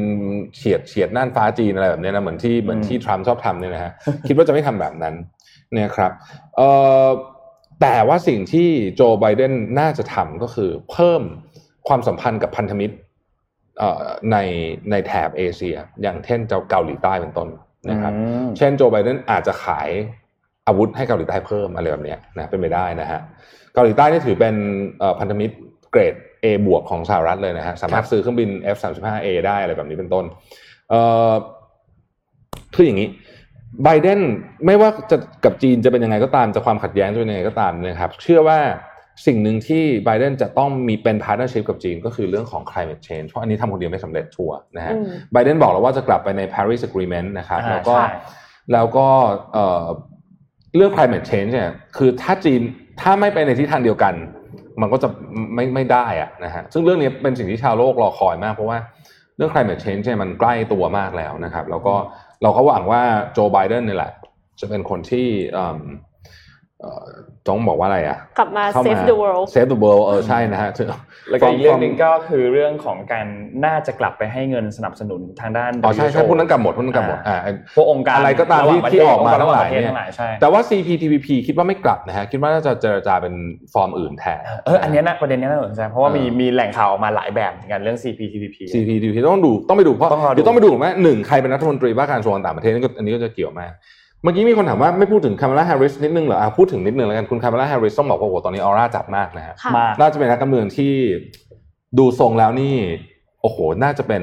แบบโอบามาหรือว่าเออจะจะเปรียบเทียบกับจอห์นเอฟเคนเนดี้อาจจะเวอร์สักนิดนึงแต่ว่าเออเป็นไปได้เขามีคือสิทธิ์มีที่จะมีเป็นแบบอาจจะเป็น next president เหมือนกันนะ มีสิทธิ์อ่ามีสิทธิ์ใช่หลายเรื่องเลยใช่คือคือเยอะเลยคนคาดการณ์ไว้หลายเรื่องเลยหนึ่ง มีคนคาดการณ์ว่าโจไบเดนเนี่ยอาจจะทำหน้าที่ไม่ได้แช่งเขานะครับหมายถึงว่าอาจจะทำหน้าที่ไม่ได้จนจบเทอมอ่าอันนี้ก็ได้เป็นเอ่อประธานาธิบดีหญิงคนแรกเลย ทันทีอืมค่ะ automatic และถ้าเลือกตั้งใหม่ถ้าโจไบเดนไม่ได้ทำอะไรที่มันนั่นเกินไปเนี่ย ปกติแล้วเนี่ย คิดว่าโจไบเดนไม่ลงเทอมสองแล้วล่ะแปดใช่แปดใช่สองไม่ลงน่าจะไม่ไหวไหวแล้วล่ะน่าจะไม่ไหวก็ต้องเป็นคามาลาแฮร์ริสนี่แหละที่เป็นคนลงนะครับ จริงๆ เธอบอกให้อ่านชื่อเธอว่ากัมมาลาแฮร์ริส Kamala Harris ใช่นะเป็นแบบการแบบเอเชียนะครับเอ่อเวลาถ้าใครได้ดูสปีชนะ โอ้โหตอนนี้แบบออร่าจับมากคือแบบทรงเซิงการพูดนะใช่ท่าใช่ทรงทางการทรงดีเดิมากนอะไรต่างๆนะแม้แต่กระทั่งรองเท้าที่เธอใช้เนี่ยนะครับ ก็คือเอ่อ Converse ใช่ไหมค่ะก็ตอนนี้ขายดีมากอืมที่อเมริกาเพราะว่าเท่มากนะฮะแล้วก็ตอนนี้เนี่ยเหมือนกับเธอเป็นแรงบันดาลใจให้กับเอ่อผู้หญิงและเด็กๆ หลายคนเลยว่าแบบเอ้ยจริง ๆ เนี่ยมันโอ้โหมันเป็นไปได้ คือตอนนี้พูดจริงว่าถ้าพูดถึงฟอร์มของนักการเมืองนะหมายถึงว่าเวลาเราดูออร่าเวลา speech เนี่ยนะ ตอนนี้คามาลาแฮร์ริสนี่อาจจะออร่าดีกว่าโจไบเดนอีกนะอ่าใช่จริงค่ะนะใช่ใช่แล้วด้วยอายุอายุด้วยแหละก็คืออายุยังค่อนข้างน้อยอยู่น้อยอยู่นะครับ แล้วก็ยังคงจะทำอะไรได้เราคงเราเรามีโอกาสเห็นคามาลาแฮร์ริสเป็นประธานาธิบดีของสหรัฐมีโอกาสสูงมากมีโอกาสสูงมากนะฮะค่ะเข้าเจ็ดโมงครึ่งกันดีกว่าฮะหรือให้พี่แท็บพักนิดนึงก่อนให้ให้อะให้พี่แท็บพักนิดนึงก่อนดีเดี๋ยวเราแทรกค่ะแทรกข่าวกันขหน่ออยเนี่ยขอแทรกข่าวอ่าคลิป M4 ค่ะ เป็นข่าวดีข่าวหนึ่งนะคะ อันนี้เจ๋งมาก Virgin ทดสอบ Hyperloop โดยที่มีผู้โดยสารสำเร็จเป็นครั้งแรกค่ะ CNN รายงานเมื่อวันอาทิตย์ที่ผ่านมานะคะว่า Virgin Hyperloop เนี่ยมีการทดสอบแล่นโดยที่มีผู้โดยสารเป็นครั้งแรกในทะเลทราย ใกล้ลาสเวกัสค่ะ นี่สองคนนี้สองคนนี้คือคนผู้หญิงเนี่ยคือคุณซาร่าลุกยันนะครับ แล้วก็ผู้ชายเนี่ยคือคุณจอชเกเกิลค่ะนะครับก็คือซึ่งเป็นผู้โดยเป็สารนคู่แรกอ่าเป็น CTO กับเป็น Director of Passenger Experience นั่นอ่าเองนะคะ แล้วก็คือ Hyperloop เนี่ยมันเป็นการเดินทางที่สะดวกรวดเร็วนะคะ โดยที่คาดว่าจะสามารถเดินทางได้ถึง 600 ไมล์ต่อชั่วโมงในท่อสุญญากาศ อีลอน มัสเคยบอกไว้ว่าจะเดินทางจาก LA ไปนิวยอร์กเพียงแค่ 29 นาทีโอ้โหอ่าแทนที่จะต้อง แทนที่จะต้องขึ้นเครื่องบินนะคะ แล้วการทำงานของพาหนะที่จะใช้ใน Hyperloop เนี่ยคือใช้พลังแม่เหล็กในการขับเคลื่อนค่ะ ใช้หลักการแบบขั้วต่างกันดึงดูดกันอะไรเงี้ยนะคะ เช่นเดียวกันกับที่ใช้ในรถไฟความเร็วสูงของญี่ปุ่นและเยอรมัน ความเร็วของ Hyperloop ที่ Virgin ทดสอบนี้เนี่ย ถึงแม้ว่าจะยังไม่ได้ถึง 600 ไมล์ per hour จริงๆ แล้วคือห่างห่างมากเลยห่างทีเดีมายกวยังห่างคือมากอยู่ได้เพียงแค่ 100 ไมล์ต่อชั่วโมงเท่านั้นนะคะ ด้วยข้อจำกัดเขาบอกว่าข้อจำกัดคือระยะทางที่ทดสอบเนี่ยเพียง 500 เมตรเท่านั้นเอง แล้วก็ยังไม่ได้อยู่ในอุโมงค์สุญญากาศนะคะ ตอนนี้เนี่ยยังเป็นการทดสอบแบบแบบเหมือนอยู่บนรางธรรมดา แต่ว่าเป็นรางที่เป็นแม่เหล็กไฟฟ้านะคะอืมดังนั้นมันก็เลยไม่มีการสัมผัสกันพอไม่มีการสัมผัสกันเขาบอกว่ามันไม่ได้มีข้อจำกัด ว่าความเร็วจะถูกจำกัดด้วยด้วยเท่าไหร่ แต่ว่าสิ่งที่สำคัญเลยเนี่ยคือการปรับความดันอากาศในห้องโดยสารครับเพราะว่าถ้ามันเดินทางเร็วมากๆเนี่ยก็ไม่รู้ปกติแล้วเวลาที่ขึ้นเครื่องบินหูก็จะอื้อใช่ไหมอ่าอันเนี้ยก็คือเป็นเรื่องที่สำคัญเหมือนกัน แล้วก็เขาถือว่าการทดสอบเนี่ยค่ะเป็นก้าวสำคัญว่าคนสามารถโดยสารได้จริง แล้วก็ตัว Virgin Hyperloop เนี่ยคือเขามันจะไม่มีหน้าต่างเนาะเพราะว่าหมายถึงว่า ตัวตัวพอร์ตเนี่ยมันมีหน้าต่าง แต่ว่าท่ออะค่ะ มันไม่มีหน้าต่างอ๋อเพราะฉะนั้นเนี่ย Director of Passenger Experience เขาบอกว่าเขาจะทำเป็น virtual reality อืมจำลองทัศนียภาพข้างนอกให้ผู้โดยสารเนี่ยได้เห็น เพราะว่าไม่อย่างนั้นมันก็คือจะอึดอัดใช่ไหมคะใช่ใช่มันเดินทางไกลๆ แล้วก็มองไม่เห็นอะไรเลย แล้วก็ยังมีความกังวลเรื่องความปลอดภัยอยู่ค่ะว่า ถ้าระบบขัดข้องเนี่ยจะต้องทำยังไง เพราะว่าความเร็วสูงขนาดนี้เนี่ยอุ้ยเบรกไม่ง่ายแน่นอนนะคะอืมแล้วก็ การทดสอบขั้นต่อไป เพื่อที่จะให้ Virgin Hyperloop เนี่ยได้รับ Certification หรือว่าได้รับการอนุญาตจากภาครัฐเนี่ยค่ะก็ยังต้องใช้เงินมหาศาลเขาบอกว่ายังต้องระดมทุนด้วย แต่ว่าคาดว่าจะสามารถทดสอบและผ่านภายในปี 2025 หรือ 2026 ดังนั้นเนี่ยเราคาดหวังได้ว่าในอีก 10 ปีข้างหน้าเราจะได้ใช้บริการไฮเปอร์ลูปแน่นอนอ่าอ่าไม่แน่นอนแต่ว่าหวังหวังมากเลยทีเดียวแล้วก็เจ๋งมากเจ๋งคือมากคือมันต้องเท่มันต้องไปากมันต้องไปเหมือนกับ ต้องไปแข่งกับกับอีกหลายเทคโนโลยีการเดินทางที่เร็วมาก เช่น ที่อีลอนมัสจะยิงจรวดออกไปข้างนอกแล้วก็วิ่งกลับเข้ามาในแล้วก็ drop ชั้นบรรยากาศไม่แน่ใจเหมือนกันว่าไหนถูกกว่านะไม่แน่ไฮเปอร์ลูปมันจะแพงกว่าก็ได้นะต้องไปดูเนาะเพราะว่าค่เพราะว่าอันนั้นน่ะก็ก็ไม่รู้อะเดี๋ยวต้องไปดูว่า end up แล้วเนี่ยเวททุกอย่างเสร็จแล้วอะไรอะไรแพงกว่าอะไรถูกกว่าอืมค่ะเรามีรูปให้ดูด้วย ตอนนี้จะเป็นเรื่องของภาพ N3 ครับ N4 ครับพูด รูปถึงรูปอะไรอะรูปนี่แหละอ๋อรูปไฮเปอร์ลูปใช่ไหมรูปอ๋อ Hyperloop นึกว่ารูปนึกว่า Hyperloop ไปไปเรื่องจรวดแล้ว ค่ะ ก็จริง ๆ ก็มีเนี่ยแหละ เราก็ลุ้น Boring Company อ่าบริอีกคบอมริพาษัทนีหนึ่ด้วยงเนอะของอีลอนนะลูกพี่ของนนของท์ลูกนะคะพี่ฮะแต่ว่าแต่ว่า Boring Company เนี่ยหันไปโฟกัสที่ลูปแล้วอะลูปที่เป็นชั่วโมงเอออุโมงค์ใต้ดินที่ใช้ขนส่งรถใช่เทสลาคือเหมือนกับเอาใจเอาใจเอาใจคนขับรถเทสลาแต่ว่ามันมันความเร็วต่ำกว่าไฮเปอร์ลูปมากอะนะคะ ก็ไม่แน่ใจว่า Virgin Hyperloop ของ Richard Branson เนี่ยอาจจะไปเร็วกว่าแซง Boring แซงหรือเปล่าอ่าเออแต่ว่าฟันแฟกก็คือ Richard Branson ไม่ได้เป็นผู้ก่อตั้งบริษัทนี้นะคะ เพราะว่าบริษัทเนี้ยตั้งมาตั้งแต่ปี 2014 ในนาม Hyperloop Technologies แต่ว่าเพิ่งเปลี่ยนมาเป็น Virgin Hyperloop หลังจากที่ Richard Branson มาเป็น Board of Directors ในปี 2017 ค่ะอืมมีรูปให้ดูอีก 2 รูปรูป N5 ครับ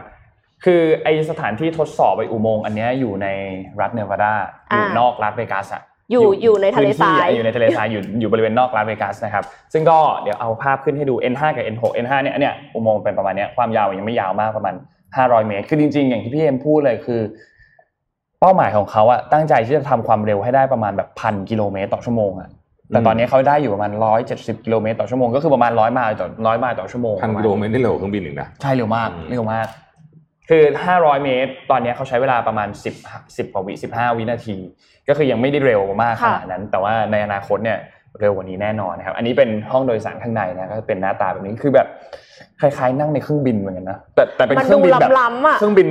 เครื่องบินขับไล่อะไม่ใช่เครื่องบินแบบที่เรานั่งโดยสารกันอะค่ะใช่ใช่อืมดูดูเป็นแบบอนาคตมากอเลลัยงการดูอลังการคือมากมันมันพีคตรงที่ว่ามีคนเข้าไปนั่งได้แล้วจริงๆนั่นแหละใช่ แล้วทดสอบนั่งแล้วจริง ๆ อันเนี้ยเป็นเป็นอีกก้าวหนึ่งที่น่าสนใจมากครับแล้วก็อยากลองใช้เองด้วยเหมือนกันรอดูค่ะรอดูเอออยากลองเหมือนกันอยากลองอยากลองอยากลองก่อนก่อนก่อนจะเข้าเจ็ดโมงครึ่งอยากอีกข่าวหนึงข่าวหนึงข่าวสำคัญลืมอ่านได้ไงเนี่ยนะฮะขอภาพทีสองหน่อยนะฮะกับผลการเลือกตั้งที่พม่าอ๋อนะครับท่ามกลางโควิดดูเดือดขนาดนี้นะฮะพม่าก็เลือกตั้งนะครับนี่พม่ามีคนติดโควิดหกหมื่นคนแล้วนะครับ หลังที่เราไม่ได้พูดตัวเลขพม่ามาเนี่ยครับหลายวันเนี่ยเอันนี้เป็นภาพจากเอเชียนทีนะครับ ก็อันนี้ให้ดูนะครับพรรค NLD ขององซานซูจีเนี่ยนะครับ ก็ครองคาดว่าเหมือนเดิมอะก็คือครองเสียงข้างมากนะครับ ทั้งในสภาบนและสภาล่างนะครับ ของพม่า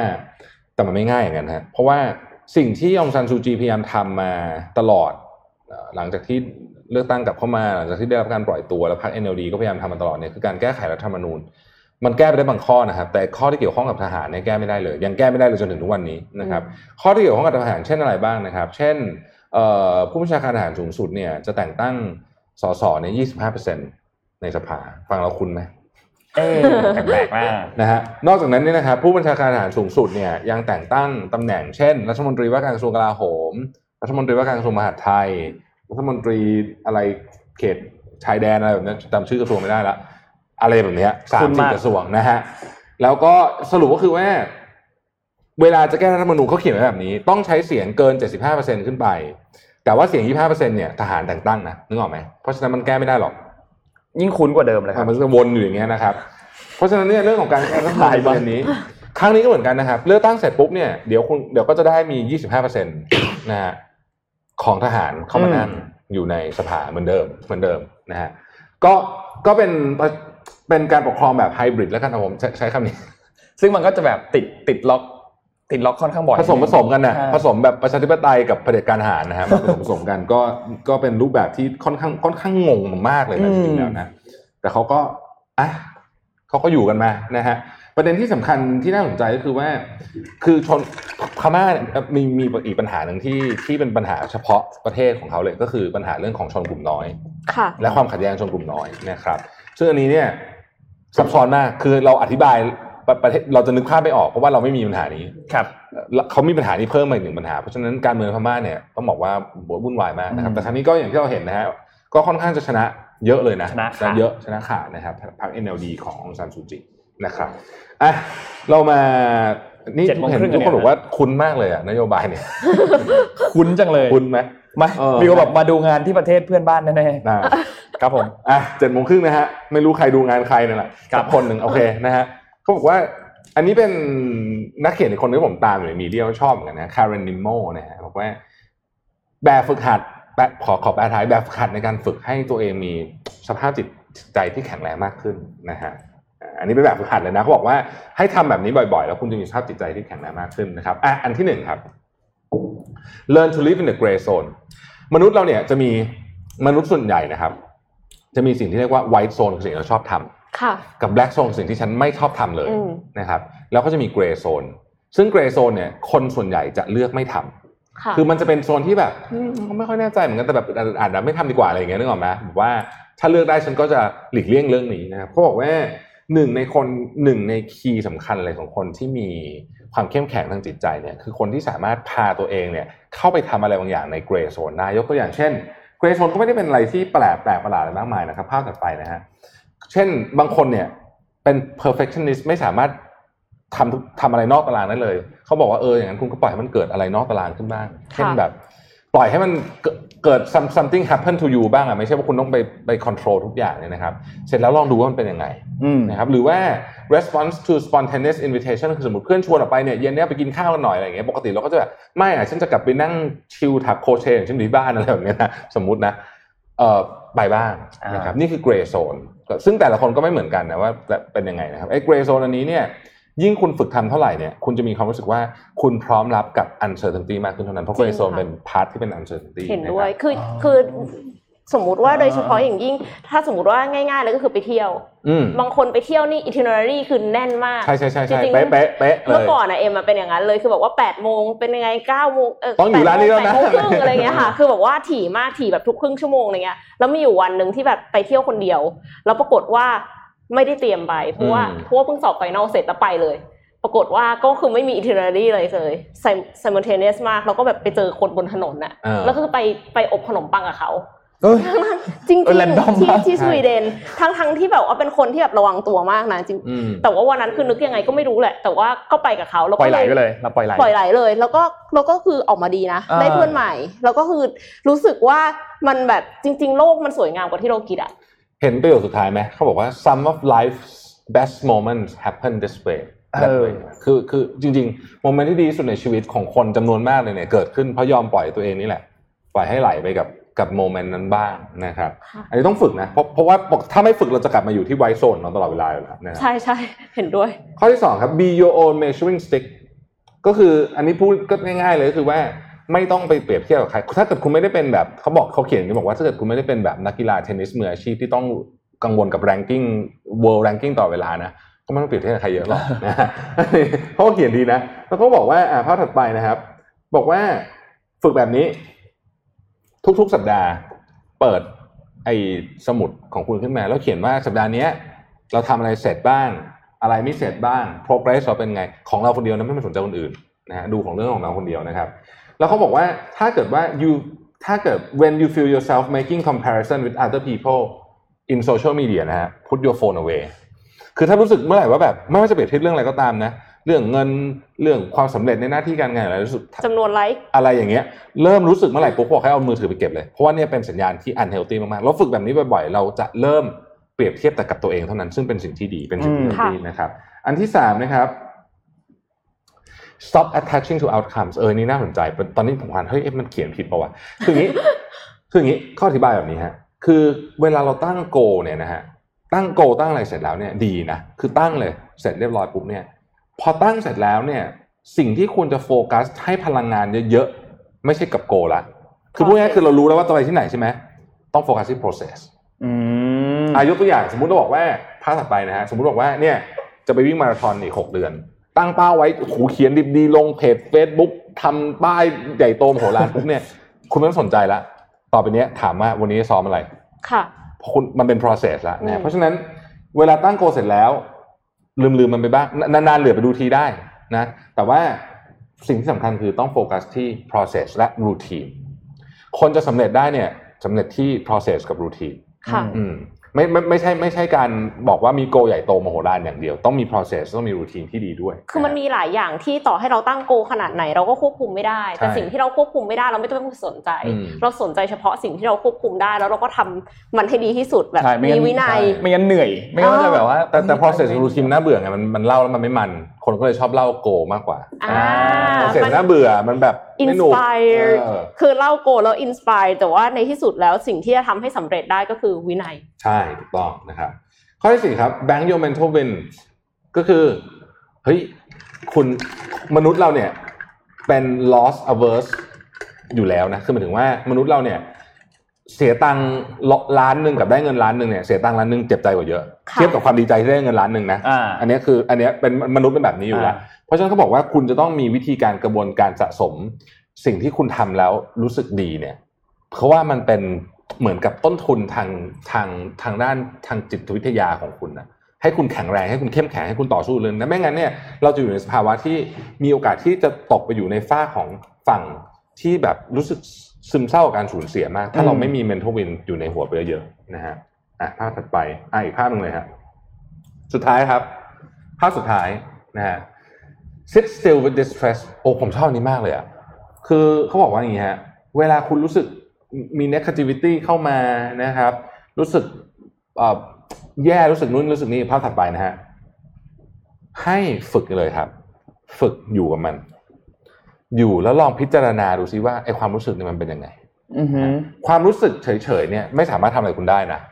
แต่คุณสามารถเรียนรู้จากมันได้ บางคนบางคนเขาจะใช้แบบนี้เลยนะ นักจิตวิทยาบางคนจะสอนนี่เลย ตั้งชื่อให้มัน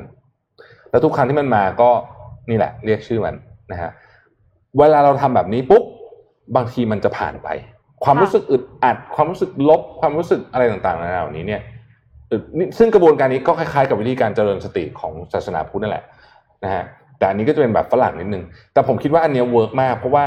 มันต้องฝึกเหมือนเจริญสติอะคุณทำวันเดียวคุณก็ไม่ได้เรื่องหรอก คุณต้องทำต่ออย่างต่อเนื่องนะครับ เพราะฉะนั้นนี้ก็จะเป็นกระบวนการในการฝึก ใครที่ทำอย่างนี้ได้ตลอดเนี่ยนะ จะเป็นคนที่มีสภาพจิตใจที่เข้มแข็ง ซึ่งเป็นพื้นฐานของความสุข ทั้งหมดทั้งปวงของโลกใบนี้ จริงค่ะอืมคืออันเนี้ยอย่างน้อยอะเราต้องรู้ตัวก่อนว่าตอนเนี้ยเรารู้สึกอะไร เรารู้สึกโกรธ เรารู้สึกโมโห หรือเรารู้สึกเครียด ใช่ ถ้าถ้าเราไม่ได้รู้เลยว่าเรากำลังรู้สึกอะไรอะมันเอฟเฟกคนอื่นด้วยอืมสิ่งที่เราแสดงออกไปอะบางทีแบบเหมือนกับไปว่าลูกน้องหรืออะไรอย่างเงี้ยอ่าจริงๆแล้วคือเพราะว่าเราเครียดเอง แล้วคือเขาอาจจะไม่ได้ทำอะไรผิดร้ายแรงขนาดนั้นใช่มันกลายเป็นไปกระทบแล้วเกิดเขาลาออกโอ้โห ทีนี้เรื่องใหญ่เลยค่ะรื่องยาวแล้วแล้วนนท์ชอบอันนี้มากเลยอะการแบบตั้งชื่อให้มันอะอืม นนว่ามันแบบมันมันมันคือความรู้สึกที่มันเราอธิบายไม่ถูกแต่ว่ามันแบบว่าสมมติว่าเรารู้สึกแย่แบบนี้เราก็ตั้งชื่อมันเฮ้ยอันนี้เป็นชื่อแบบชื่ออะไรดีอะน่ารักน่ารักแมหทน่อยธิอะวอย่างเงี้ยเอ้ยความรู้สึกแมทธิวมาแล้วอะไรเงี้ยเออมันชื่อแบบเอ้ยเออแบบเนี้ยแล้วมันมันก็เราก็จะแบบมีวิธีการจัดการกับมันดีขึ้น เมื่อเราอยู่เจอกับมันแบบบ่อยขึ้นบ่อยขึ้นอย่างเงี้ยเอ้ยน่ารักชอบชอบวิธีนี้เดี๋ยวอืมเดี๋ยวจะเอาลองไปใช้บ้าง เป็นเป็นวิธีที่ดีฮะแล้วแล้วนักจิตวิทยาหลายคนที่ผมเคยฟัง เคยอ่านเนอะเขาก็จะเขาบอกว่าควรจะต้องตั้งชื่อให้ความรู้สึกอึดอัดพวกนี้อ่าฮะแล้วเราจะเห็นมันง่ายขึ้น คือพอยก็คือเราเราต้องการที่จะ notice มันให้เร็วที่สุดค่ะแล้วก็เราก็จะได้รู้ว่าเอ้ยจริง ๆ แล้วมันก็เป็น just a feeling นะมันก็เป็นแค่ความรู้สึกเท่านั้นเอง มันก็มาอืมแล้วมันก็ไปค่ะ ใช่ มันก็มาแล้วมันก็ไปนะฮะ สุดยอด สุดยอดอะ ไปต่อต่อฮะเลยครับนนท์ขอพาไปข้อแจกมูลของกันไหมแจกของกันไหมระหว่างอ๋อแค่แจกของนี่นึงโอเค เดี๋ยวนี้ต้องรวบรางวัลเพราะเราไม่มีเวลาแจกเยอะ ใช่ วันนี้เรามีแจก 2 อย่างก็คือ mystery box นะครับ ของ สี่สี่กล่อง 1948 มี 4 กล่อง แล้วก็มีหนังสือ super productive ของพี่แท็บนะครับ อีก 3 เล่มนะครับ ก็คือรวมแล้ว 7 ถามว่าอะไรทีนี้เมื่อก่อนเข้ารายการเนี่ย มันมีการเราเปลี่ยน cover มีแล้วโฆษณา อ่าเรามีโฆษณาแล้วก็คือให้ดูแล้วมีรายการอะไรบ้างนู่นนี่ ทีนี้คนที่ดูอยู่ รายการทั้งหมดของเราก็คือทั้ง Mission to the Moon รวมกับ Mission to Pluto เนี่ยรวมแล้วมีกี่รายการอ่าอ่าตอบเป็นตัวเลขมาเป็นอย่าตัวล้อเลขอย่าล้อเพื่อนข้างบนนะคะเดี๋ยวผิดอ่าอย่าลอกเพื่อนได้นะเหรอเป็นตัวเลขนะอ๋อเฮ้ยมีมีมีมาเพิ่มด้วยครับดาฟครับดาฟบอกว่า มีโค้ดส่วนลด planner เพิ่มอีก 5 รางวัลด้วยครับอ่าโอเครวมแล้วเป็น 7 บวก5อืม12 นะครับ12ยากมากเลยผมยังไม่รู้เลยนะเนี่ยว่ามีกี่รายการมันเยอะเหลือเกินตอนนี้ รายการมีทั้งหมดกี่รายการนะอ่าสามารถพิมพ์บอกมาได้ว่าอยากได้อะไรอ่าเดี๋ยวดราฟจะเป็นคนสุ่มแจกให้แล้วก็สุ่มแจกให้อยู่ดีนะครับก็เฮ้ยเราเราเราเราเราเราเราอยากเราอยากโฆษณาของรางวัลของของเอ่อเอาวันไหนดีอะเอาให้ให้ให้แจกวันศุกร์เลยกันอ่าคฮะนได้ไปดูเยอะๆคือ ปากกาที่ลาลามี่มี่ส่งมาให้เราอ๋ออยู่ไหนนะอ่า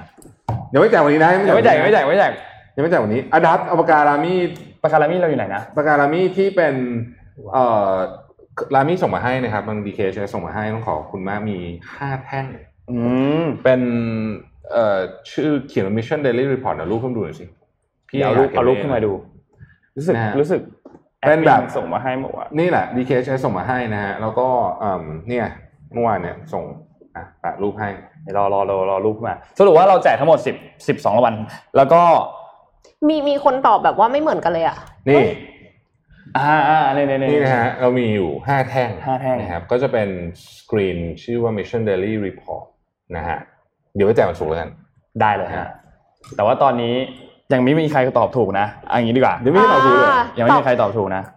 อะใบใบให้นิดนึงสตอองบหลัก กันน้อยเกินไปอะอ่าเตอบกันมาร้อยกันไปใช่สองหลักใช่ตัวเลขคือสองหลักนะตัวเลขคือสองหลักตัวเลขคือสองหลักมา โอ้ยง่ายแล้วตัวเลขสองหลักอะ มาครับนนท์ขอพาไปดูข้อมูลของ SCB กันนิดหนึ่งเอ่อข้อมูล SCB วันนี้เกี่ยวกับตัว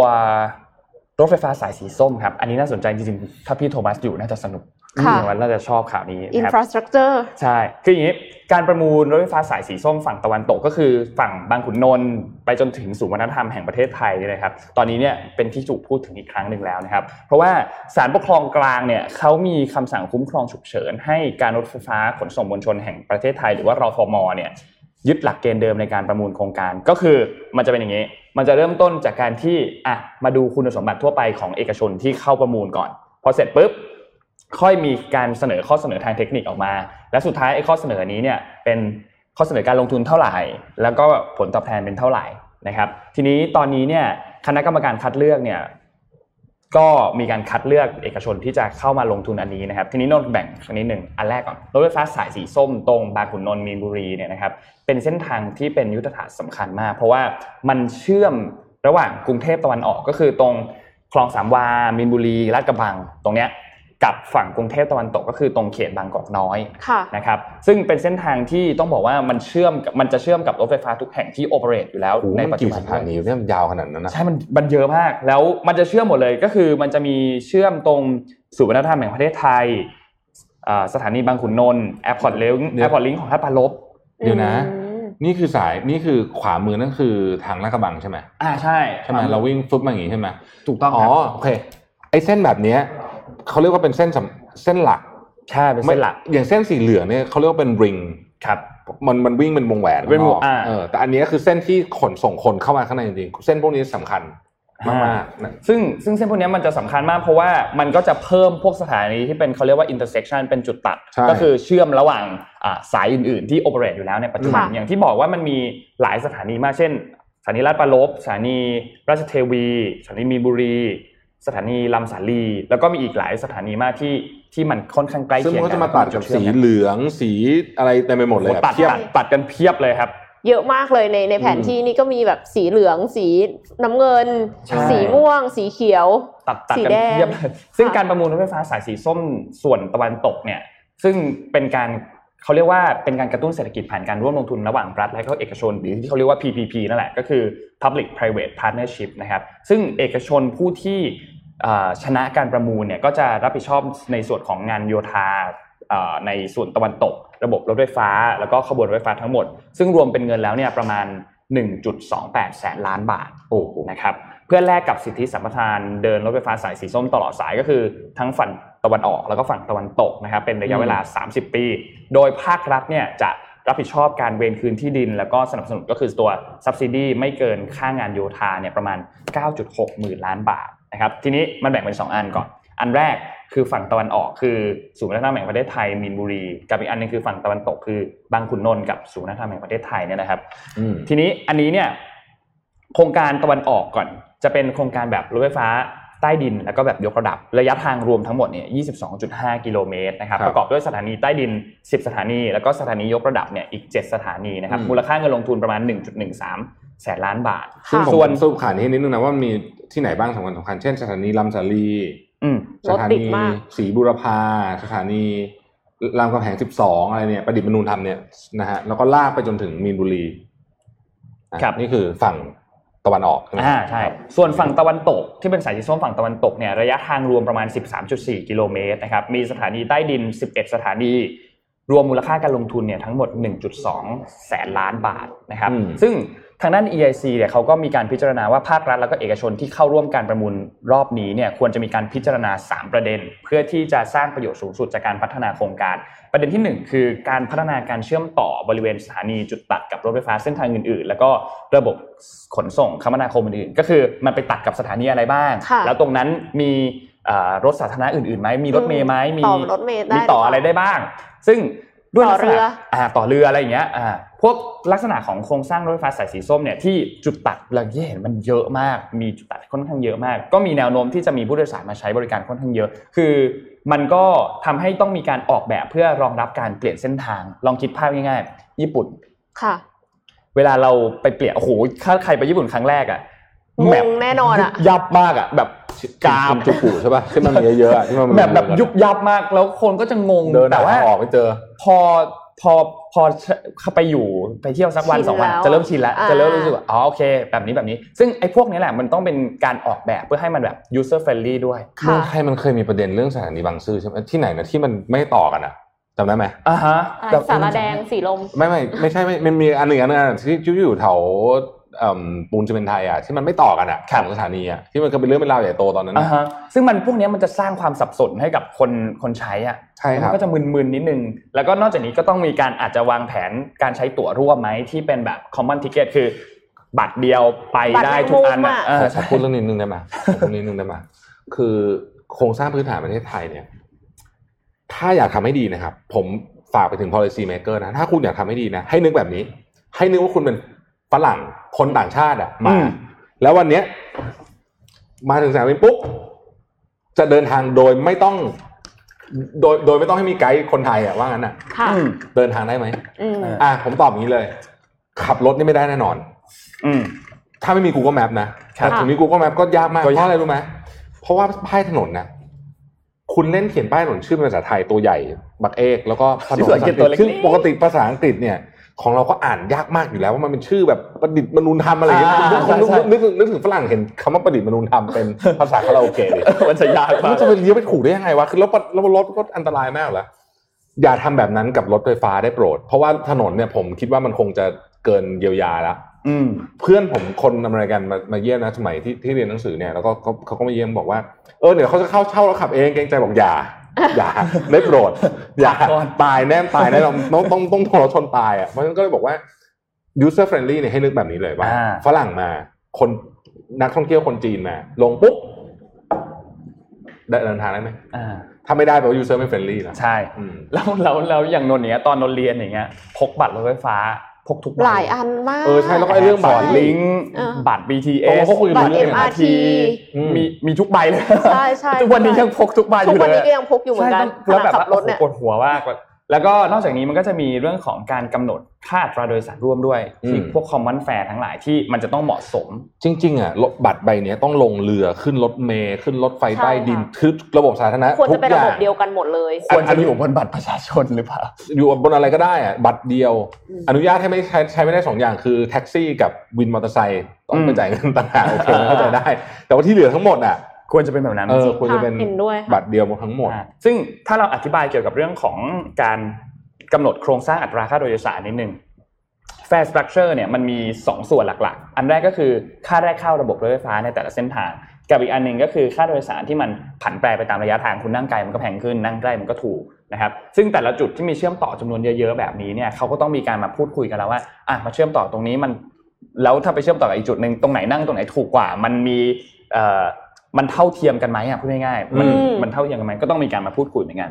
ส่วนข้อ2ครับข้อ 2 คือการสร้างรายได้จากพื้นที่พาณิชยกรรมบริเวณสถานี แล้วก็การหาโอกาสทางธุรกิจใหม่ อันนี้ก็น่าสนใจ เพราะว่าพอมันมีจุดตัดเยอะขึ้น แน่นอนว่ามันก็จะมีร้านค้ามีอะไรต่างๆ ที่ไปค่ะตั้งอยู่ตรงนั้นนะครับอืมซึ่งพวกนี้เนี่ยมันเขาเรียกว่ามันก็เป็นหนึ่งในรายได้หลักเหมือนกันนะอืมเพราะว่ามันก็ใช่มีการให้เช่าพื้นที่เพื่อมาขายสินค้าใช่ไหมครับ รับฝากกระเป๋าเดินทางต่างๆ หรือว่าเอ่อ มีพื้นที่ให้รับฝากพัสดุ หรือแม้แต่อาจจะเป็นส่งพัสดุก็ได้อ่าที่ที่ญี่ปุ่นเนี่ยเขาซีเรียสมากเลยนะไอ้เรื่องพื้นที่รอบสถานีรถไฟเนี่ยอ่าเขาจะ develop จริงจังมาก จะเห็นว่ารอบสถานีรถไฟนี่แบบซุปเปอร์เจริญ ใช่ มีร้านราเมงด้วยอะไรอย่างนี้เต็มไปหมดเลย มีร้านมีมีเซอร์วิสทุกอย่างมีโรงแรมด้วยอ่าอะไรอย่างนี้ด้วยนะฮะแล้วก็อันที่สองก็คือเรื่องของการหารายได้การโฆษณาต่างๆบริเวณสถานีแล้วก็บริเวณเอ่อขบวนรถไฟฟ้านะครับแล้วก็การสร้างพันธมิตรเพื่อเตรียมที่จะพัฒนาโมเดลธุรกิจใหม่ๆ เพราะว่าอย่างเราเห็นในแต่ละประเทศ ที่เขาเอาเรื่องของ smart city เอา IoT เอาอะไรพวกนี้มาจับเนี่ย มันก็สามารถเป็นโอกาสของธุรกิจแบบใหม่ได้เช่นเดียวกันนะครับ แล้วก็ข้อสุดท้ายข้อที่3ครับคือการควบคุมรายจ่ายที่เกิดขึ้นจากการให้บริการ ในช่วงการก่อสร้างอะอย่างที่เราทราบว่าเอกชนเป็นคนที่ลงทุนหลักใช่ไหมพวกงานโยธาระบบรถไฟฟ้าขบวนรถไฟฟ้าต่างๆ เอกชนเป็นผู้ที่ประมูลชนะเป็นผู้รับผิดชอบนะครับ แต่ว่าภาครัฐก็มีการให้เงินช่วยเหลือสนับสนุนตามที่เอกชนยื่นขอในการประมูล แต่ว่าไม่เกินค่าโยธาก็คือที่นนบอกตัวเลข 9.6 หมื่นล้านบาทเนี่ยนะครับ ซึ่งไอ้เงินก้อนนี้เนี่ยก็ต้องมีการมาคุยกัน เพราะว่าในแต่ละสถานีมันไม่เหมือนกัน เช่น สมมุติว่าในช่วงที่การให้บริการต่างๆ ในรถไฟฟ้าสายสีส้มเนี่ยมันมีสถานีใต้ดิน 21 สถานีจากทั้งหมด 28 สถานีใช่ไหมเอกชนผู้รับสัมปทานเนี่ยก็ต้องมีการบำรุงรักษาระบบต่างๆ มากกว่าที่มันเป็นทางยกระดับ เพราะมันค่ะต้องมีการไปเอ่อขุดแล้วก็มีการต้องดูเรื่องระบบระบายอากาศ ต้องดูเรื่องระบบปรับอากาศ เรื่องของการดูว่าโครงสร้างพื้นฐานที่มีเดิมอยู่เนี่ยอืมจะไม่เสียหายด้วยอืมมันก็ต้องใช้เงินมากกว่านะครับ ส่งผลให้พวกค่าดำเนินการต่างๆเนี่ยมันก็มากกว่ารถไฟฟ้าที่เป็นแบบ ทางยกระดับ พวกนี้เนี่ยก็ต้องมาควบคุมการใช้จ่ายให้มันเหมาะสมด้วยนะครับ ซึ่งพวกการพัฒนาโครงการรถไฟฟ้าสายสีส้มอันนี้เนี่ยต้องบอกว่าเป็นหนึ่งในโครงสร้างพื้นฐานที่สำคัญมากสำคัญมากๆสำคัญเป็นมากจริงจุดเขาเรียกว่ายุทธศาสตร์ยุทธศาที่สตร์สำคัญมากๆนะครับของประเทศนะครับ แล้วก็มีผลต่อระบบขนส่งมวลชนของในกรุงเทพแล้วก็ที่มันเชื่อมต่อกับอ่ารอบๆกรุงเทพด้วยมีมีท่านหนึ่งอะพิมพ์มาผมเห็นด้วยมากว่าไอ้ของแบบนี้ทำได้ครั้งเดียว ต้องทำให้ดีจริงขนาดค่ะก็สำคัญนะเนี่ยอ่าอันนี้บอกว่าใช่ขนาดสำคัญรถไฟฟ้าที่ลอนดอนญี่ปุ่นบาร์เซโลนาคือค่อนข้างเก่าแล้วแคบยังรอโอ้โหลอนดอนนี่มันนานมากแล้วอะครับนิวยอร์กอีกนิวยอร์กนี่ซุปเปอร์น่ากลัวเลยพูดจริงนะรถไฟใช่ได้ยินเนี่ยนะแต่ว่าเออเออเออคือทำครั้งเดียวเนี่ย มันไม่มีโอกาสโอกาสแก้ไข ยากมาก ยากมากค่ะคือทำทำไม่ดีไปเลยเหมือนเหมือนเหมือนเขาเรียกว่าอะไรอะผังเมืองบ้านเราตอนนี้ก็ได้ใช่คือคือตอนที่เริ่มทำอะ แล้วพอตอนนี้มันแก้อะไรไม่ใช่แก้ระยะแก้ยากมากแล้วแล้วถ้าคุณไปดูแบบเมืองอย่างที่ไหนบาร์เซโลนาป่ะที่แบบผังเมืองโอ้โหอลังการอย่างสวยเลยอะปารีสตรงกลางอืมที่แบบว่าเป็นแฉกแฉกแฉกใช่จากประตูชัยอะมันเป็นสิ่งที่แบบออกแบบและทำได้ครั้งเดียวเท่านั้นค่ะแล้วแก้อะไรไม่ได้แก้แล้วไม่ได้อีกเลย คุณจะแก้ยังไงฉะนั้นก็แก้แก้ก็คือต่อไปนี้ฝากให้ทำให้ดีอีกด้วยทีคือย้ายที่เลยใช่เหมือนเหมือนเอาบางประเทศเขาก็ย้ายนะมือไปเลยใช่ไหมเอาบางประเทศเขาก็ย้ายอะแต่ว่า มัมันยากอะมันยากมากมันยากมากนี่ผมมาอ่านคอมเมนต์นะ มีท่านหนึ่งบอกว่าปัญหาคือ policy maker เดินทางนี่มีรถตำรวจนำปิดถนนอำนวยความสะดวกเออจริง ไม่ไม่เข้าใจเพนพอยต์ประเด็นนี้อืมคืเขาอ empathize user ไม่ได้ ใช่รัฐมนตรีคมนาคมเนี่ยต้องทำงานต้องต้องบังคับเลยวันหลัง ใครเป็นรัฐมนตรีคมนาคม ต้องเดินทางไปทำงานด้วยรถสาธารณะ อย่างน้อยสี่เดือน อ่า ให้เห็นให้เข้าใจลงไปสัมผัสจใช่ริงไม่ไม่งั้นคุณจะเข้าใจได้ไงอะๆอืม ยกยกตัวอย่าว่างว่าตอนว่าว่ามีก่อนหน้บัตรสามใบมันลำบากขนาดก่อนไหนนี้ก็เป็นอาจารย์ชาติชาติอาจารย์ชาติชาติเนี่ยไปที่แบบใช่ว่านั่งนั่งรถเมล์เออคือคุณไม่มีทางเข้าใจหรอกว่ารถเมล์เป็นยังไงจบคุณจะไปนั่งรถเมล์จริงๆอะคุณคุณฟังแล้ราวยไม่งาใช่นนั่งครั้งเดียวนะก็ฟังไปไม่ใช่แค่ครั้งเดียว เอาสักครึ่งปีแล้วกัน ใช้เป็นชีวิตขออะขอ requirement ครึ่งปีอืมครึ่งปีให้ใช้รถสาธารณะ เฮ้ยผมว่าอาจจะเปลี่ยนเยอะเลยว่ะอ่าบังคับเลยนะห้ามใช้รถส่วนตัวเด็ดขาดอ่าใช่ใช่จะรีบแค่ไหนก็ตามก็ตื่นเช้าเอาอ้าวนะฮะใช่เออเป็นเรื่องโหดมากไม่เร็วจะได้รู้ว่ามันต้องแก้ปัญหาใช่อะไรจะรู้ไม่ต้องแก้ปัญหาจะได้เข้าอะไรไปตรงจุดเลยคือคุณจริงๆคือมันมันจะคือเห็นเองเนี่ยมันจะแก้ปัญหาได้ค่ะใช่ไหมต้องม empathize user อย่างแท้จริงนะคะนี่วันเดี๋ยวเล่าว่าวันวันพฤหัสเนี่ยจะอัดสนทนาหาธรรมเพราะว่าวันวันศุกร์ไม่อยู่นะฮะอันอันพฤหัสจะอัดจะอัดเรื่อง ปัญหาคอร์รัปชันของประเทศไทยนะฮะโอ้โหก็อาจจะไม่ไม่รู้เดือดจะเป็นแน่นอีอนพีสุดท้ายแล้วนะจะโดนพุ่มไปเลยนะโหดูเดือดมากก็รอเราติดตามฟังแล้วกันนะ น่าจะน่าจะมันมากนะค่ะนี่ก็เตรียมข้อมูลกันอยู่ ขอปิดท้ายด้วยข่าวโควิดสักนิดนึงแล้วกันนะคะอืมเพราะว่าถึงแม้ว่าจะมีวัคเฮ้ยซีน้องนเอ็มแล้วมีคแต่ลิปว่าก่อนโควิดป่ะเออมีให้น้องเอ็มเล่าสองข่าวต่อกันเลยก็ได้ฮะดูค่ะนะฮะเอ่อขอภาพ M1 ค่ะ จีนยืนยันพบผู้ติดเชื้อโควิด -19 จากขาหมูแช่แข็งนำเข้าจากเยอรมนีนะคะ ทางการจีนยืนยันว่าคนงานชายวัย 38 ปี ที่ทำงานห้องแช่แข็งในเมืองเทียนจินทางตอนเหนือของจีนเนี่ยติดโควิดที่ปนเปื้อนมาจากขาหมูเยอรมัน คือขาหมูเยอรมันจริงเพราะว่าขาหมูที่นำเข้ามาจากเยอรมนีนะคะ คือนำมาเก็บไว้ในห้องแช่เย็นในโกดังสินค้าใกล้ท่าเรือเมื่อวันที่ 4 พฤศจิกายนที่ผ่านมา หลังจากนั้นคนงานคนนั้นนะคะก็คือเริ่มแสดงอาการป่วย พอแสดงอาการป่วยก็เลยนำไปตรวจ แล้วก็พบว่าติดเชื้อโควิด -19 คือไม่ได้ติดจากคนแล้วนะคะ ติดจากขาหมูแช่แข็งอืมทางการจีน ก็เลยประกาศเร่งติดตามตัว 11 คนที่มีประวัติติดต่อใกล้ชิดกับคนงานมากักตัว แล้วก็ขาหมูแช่แข็งล็อตนี้เนี่ยเป็นล็อตใหญ่มาก น้ำหนักรวมถึง 28.1 ตันค่ะตันตอนะครับโอ้โหตันค่ะพันตันนะครับพันกิโลค่ะ ทางการก็เลยเตรียมยกเลิกการนำเข้าขาหมูจากเยอรมนีต่อไปค่ะ แต่ในส่วนของญี่ปุ่นนะคะ ญี่ปุ่นก็ไม่แพ้กันค่ะขอภาพ M2 ค่ะ ไม่แพ้กันนี่คือไม่ใช่เรื่องดีนะคะฮอกไกโดวิกฤตแล้วนะคะ ติดโควิดรายวันทะลุ 200 คน ทั่วญี่ปุ่นเนี่ย ป่วยเกือบจะ 1 1 0 0 0 0 รายแล้วนะคะอืมเมื่อวานนี้ NHK ฮอกไกโด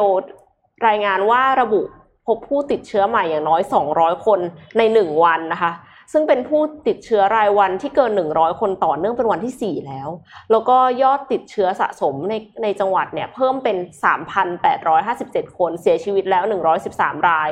ส่วนผู้ป่วยทั่วประเทศเนี่ยมีจำนวนติดเชื้อรายวันเกิน 1,000 คนติดต่อกันเป็นวันที่ 3 ยอดสะสมเพิ่มเป็นกว่า 17,000 คนนะคะ แล้วก็เสียชีวิตอย่างน้อยกว่า 1,800 ราย ทั้งนี้ทางฮอกไกโดเนี่ยก็เลยประกาศยกระดับเตือนภัยเป็นระดับ 3 จากทั้งหมด 5 ระดับเมื่อวันเสาร์ที่ผ่านมา แล้วก็เรียกร้องให้ประชาชนทำตามแนวทางป้องกัน รวมถึงขอให้สถานบันเทิงใจกลางกรุงซัปโปโรเนี่ยปิดให้บริการระหว่างเวลา4ทุ่มถึงตีห้าเพื่อยับยั้งการแพร่เชื้อด้วยค่ะ อืมสงสัยมันเริ่มหนาวแล้วด้วยเนาะค่ะ นี่ก็เราก็จะเห็นเคสเพิ่มพอสมควรนะฮะต้องให้มีคลิปใช่ไหมที่จะเปิดให้เราดูใช่ปะ อ่าหมายถึงอันนี้ใช่ไหมคะใช่ออฟฟิศซินโดรมใช่ไหมคะเอออ่าขอคลิปเรายัง M5 ค่ะพอมีเวลาอยู่ฮะเราก็อ๋อเดี๋ยวน้องขอว่าปิดท้ายอีกครั้งด้วยได้เลยตามสบายเลยฮะค่ะเพราะตอนนี้เราอยู่ในช่วงบันเทิง คือคนที่ต้องไปต้องไปแล้วตอนเนี้ยอะให้เขาไปไปก่อนเขาไปแล้วอ่าทุกคนเห็นคลิปใช่ไหมคะ อันนั้นนะคะก็คือ anywhere ค่ะ anywhere เนี่ยเป็นผลิตภัณฑ์ที่จะมาช่วยให้เราปรับ posture ให้ดีขึ้นอ่าฮะเพื่อป้องกัน office syndrome anywhere เนี่ยจะเชื่อมกับ เชื่อมกับมือถือด้วยนะคะ โดยมันจะดามตัวเราค่ะ ให้นั่งอยู่ในท่าที่ถูกต้องนะคะ จะได้ไม่ปวดหลังแล้วก็ใช้กล้ามเนื้อทุกส่วนตามสรีระ ถ้าเรานั่งไม่ตรงเครื่องนี้เนี่ยจะส่งสัญ Kickstarter เหรอญาณใช่ Kickstarter ค่ะ ส่งสัญญาณไปทางแอปพลิเคชันให้มือถือเรา แล้วก็ปรับท่านั่งนอกจากนี้นะคะ ยังมีการเก็บสถิติเรื่องการหายใจด้วยค่ะอืมอ่าทำให้เราแบบว่ามีอัตราการหายใจที่แบบเหมือนกับ อะผ่อนคลายอะไรเงี้ยนะคะ แล้วก็บันทึกพฤติกรรมสุขภาพของเราอีกด้วย เพราะฉะนั้นเนี่ยตอนนี้นะคะถ้าสนใจนะคะพี่แท็บยังไม่ได้เปิดขายเป็นทางการค่ะ แต่ว่าระดมทุนอยู่ในเว็บไซต์ Kickstarter นะคะ โดยที่ผู้สนับสนุนเนี่ยถ้าสมมติว่าแบบเฮ้ยอยากช่วยเฉยๆ จะบริจาคเท่าไหร่ก็ได้นะคะ แต่ถ้าอยากได้ค่ะ เริ่มต้นที่ 189 ดอลลาร์สิงคโปร์หรือเท่ากับ 140 ดอลลาร์สหรัฐ แต่พี่เจ็บเจ็บมาหลายรอบนะคิกสตาร์เตอร์เนี่ยหลายทีละหมายความว่าไงคะบางที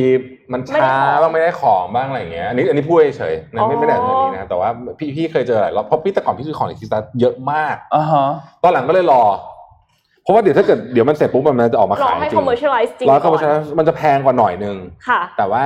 ก็ไม่เป็นไรอย่างมัน้นอยก็ก็รู้รู้นั้นได้เลยอะได้ชัวร์เออค่ะไอของแกดเจ็ตทั้งหลายที่เราเห็นหลาย ๆ อย่างเนี่ยเขาก็เคยอยู่ใน Kickstarter มาเท่านั้นแหละค่ะอืมนะฮะแต่ว่าได้แบบแต่ว่าทีมเนี้ยเขาเคยทำอย่างอื่นมาก่อนอ่างั้นโอเคเขาเคยทำเล็กเล็กเนี่ยเป็นเหมือนเก้าอี้พกพาเวลาย่อตัวแล้วคือมีอ่าเคยเคยมีเคยเห็นมีขาดามลงมาค่ะอืมอืมแล้วก็คือหนึ่งในทีมงานนะเป็นคนไทยด้วยนะอืม เพราะฉะนั้นก็คือใครที่อยากจะ support นะคะ ก็เข้าเว็บไซต์ Kickstarter ได้อ่านะคะเข้าไปดูกันได้เลยนะฮะเขาก็จะบอกเวลาเนอะว่าจะเสร็จประมาณเมื่อไหร่อะไรแบบเนี้ยใช่ค่ะนนท์ปิดท้ายข่าวนี้นิดนึงครับ พอดีเป็นข่าวอัปเดตจากความขัดแย้งของอาเซอร์ไบจานกับอาร์เมเนียได้ใช่ไหมเออที่เป็นบริเวณภูมิภาคเออเป็นไงบ้างนากอร์โนคาราบัคนะครับ อันนี้ล่าสุดเมื่อเมื่อเมื่อเมื่อวานนี้นะครับ ได้มีการเซ็น peace deal เรียบร้อยแล้ว โดยตัวกลางคือรัสเซียอืมนะครับ ทางด้านอ่าทั้งคู่ทั้งอาเซอร์ไบจานแล้วก็ทางด้านอาร์เมเนียเนี่ยก็ทำการเซ็น peace deal อันนี้เรียบร้อยแล้ว คือต้องบอกว่าความขัดแย้งอันนี้เนี่ยมันมีมานานแล้วนะครับตั้งแต่ปี 1994 ใช่ค่ะตอนนั้นแล้วก่อนหน้านี้เนี่ยมันเคยมีการเซ็นเขาเรียกว่าเหมือนเป็นสัญญาสงบศึกชั่วคราวอะแต่ก็ยังไม่มีพีซดีลนะแต่รอบเนี้ยมี peace deal แล้วนะครับต้องบอกว่าความเสียหายที่เกิดขึ้นจากการประทะกันครั้งนี้ของสองประเทศนี้เนี่ยค่อนข้างเยอะมีคนก็มีผู้เสียชีวิตพอสมควรอ่ามีคนเสียชีวิตพอสมควรนะครับอืมแล้วก็ไม่ มีมีการออกมาทำซีดไฟล์เอ่อ agreement หลายทีเหมือนกัน แต่สุดท้ายก็ทำลายซีดไฟล์ไปเยอะเหมือนกันสุด seed ท้าย file ก็ไม่มีอยู่ครั้งหนึงที่อยู่ดีไฟในชั่วโมงเดียวอะจำได้ใช่เซ็นชั่วโมงนึงปุ๊บยิงกันต่อยิงกันต่ออะอะไรอย่างงี้แต่ว่ารอบนี้เนี่ยจากการเข้ามาเป็นตัวกลางในการเจรจาโดยรัสเซียเนี่ยก็ทำการ เซ็นตัวสัญสนธิสัญญาสงบศึกได้เรียบร้อยแล้วนะครับอืมก็เป็นข่าวดีนะเป็นข่าวดี คิดว่าหลังจากนี้เนี่ยก็อาจจะมีการเจรจากันเพิ่มเติมเกี่ยวกับตัวพื้นที่อันนี้ว่าจะเอายังไงกันต่อ แต่ว่าน่าจะเป็นแบบสันติสุขละนะครับ เราก็คาดขอเถอะขอเถอะถ้าบอกว่าจะได้จะไม่เห็นการสูญเสียเพิ่มเติมขึ้นมาอีกนะครับ แล้วก็ถ้ามีอัปเดตอะไรเกี่ยวกับเรื่องของตัวดีลอันนี้เนี่ยเดี๋ยวนนท์จะหยิบมาเล่าให้ฟังเรื่อยๆนะครับว่าตอนนี้อัปเดตเป็นยังไงบ้างแล้ว แต่ว่าล่าสุดนะครับก็ เป็นแบบนี้นะครับอืมแล้วก็มีอีกเรื่องหนึ่งที่ต้องย้ำทุกคนนิดนึงฝุ่น PM 2.5 กลับมาแล้ว เมื่อกี้นนท์เปิด Air Visual ดูมาพร้อมอากาศอืมดีของเราเลยนะ เรานนท์เปิด Air Visual ดูรีแคปภาพให้ทุกคนดูคงไม่ทันแล้วนะครับ ที่เอ่อ AQI ในกรุงกรุงเทเทพพตอนนี้เนี่ย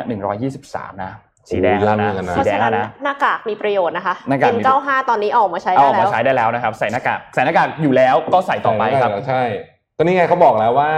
เราฝึกมาหลายปีแล้วใช่เรื่องโควิดเนี่ยเพราะว่าฝึกกับ CM 2.5มาก่อนอ่าค่ะควบคุมก็ได้กันดีอยู่แล้วระมัดระวังตัวด้วยนะครับนี่นะครับตกลงมีกี่รายการเนี่ยพี่อยากรู้พี่อยากรู้เฉลยสิบเจ็ดรายการคือคำตอบที่ถูกต้อง17รายการนะครับมีคนตอบถูกยังมีคนตอบถูกค่ะแล้วอ๋อโอมีเคตอบโอเคถูกหลายคนมีแล้วสิบค่ะเจ็ดรายการเหรอทำอะไรเยอะแยะเนี่ยปวดหัวเลยเออมีพี่รู้แล้วทำไมซาวด์จริงๆถึงงานยุ่งอ๋อเข้าใจละครับผมครับ ได้เลยครับสิบเจ็ดรายการนี่แค่ตัดตัด up up นี่ก็หมดวันแล้วนะเออเยอะมากเลยอะเดี๋ยวพรุ่งนี้เดี๋ยวพรุ่งนี้จะพูดถึงเรื่องของการเมืองไทยให้ฟังค่ะเดี๋ยวพรุ่งนี้พูดเรื่องการเมืองไทยแบบแบบละเอียดละเอียดให้ฟังเลยว่ามันมีอะไรเกิดขึ้นบ้าง ขอโทษทีที่เรายังไม่ได้พูดถึงเพราะว่าตอนนี้ข่าวต่างประเทศมันเยอะมากจริงๆค่ะใช่ใช่เยอะเดี๋ยวจเดี๋ริยวงพรุ่งเดี๋ยวพรุ่งนี้เราพูดถึงจริงๆการเมืองพม่าก็มันนะแต่ว่าใช่เดี๋ยวเดี๋ยวเดี๋ยวจะไปหาเรื่องมาเล่าให้ฟังเดี๋ยวเดี๋ยวเดี๋ยวคือพรุ่งนี้ดีกว่าการเมืองอเมริกามันมามาแรงไงใช่มาการแรเมืองงมาแรงแต่ว่าบทบังคือตอนนี้เอ่อเอ่อเอ่อก่อนก่อนจบก็คือเอ่อคิดว่า คือคือผมว่าหนังชีวิตอะอืนะมคือไอ้เรื่องการเมืองอเมริกานะหนังยังยังอีกเยอะครับอย่าอย่าอย่าเพิ่ง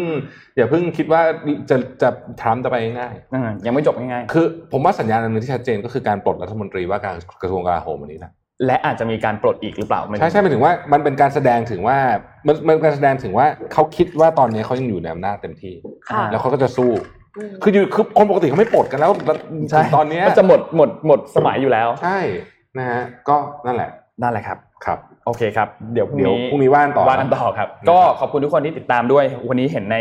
YouTube เกือบเกือบ2,000 นะอ่าแล้วก็ใน Facebook ก็ประมาณ 1,700 นะครับค่ะแล้วก็ขอบคุณ SCB กับทีม Well Advisory ด้วยนะครับสำหรับครับข้อมูลนะครับ วันนี้เราสามคนลาไปก่อนครับ แล้วพบกันใหม่วันพรุ่งนี้ครับ สวัสดีครับ สวัสดีค่ะ Mission Daily Report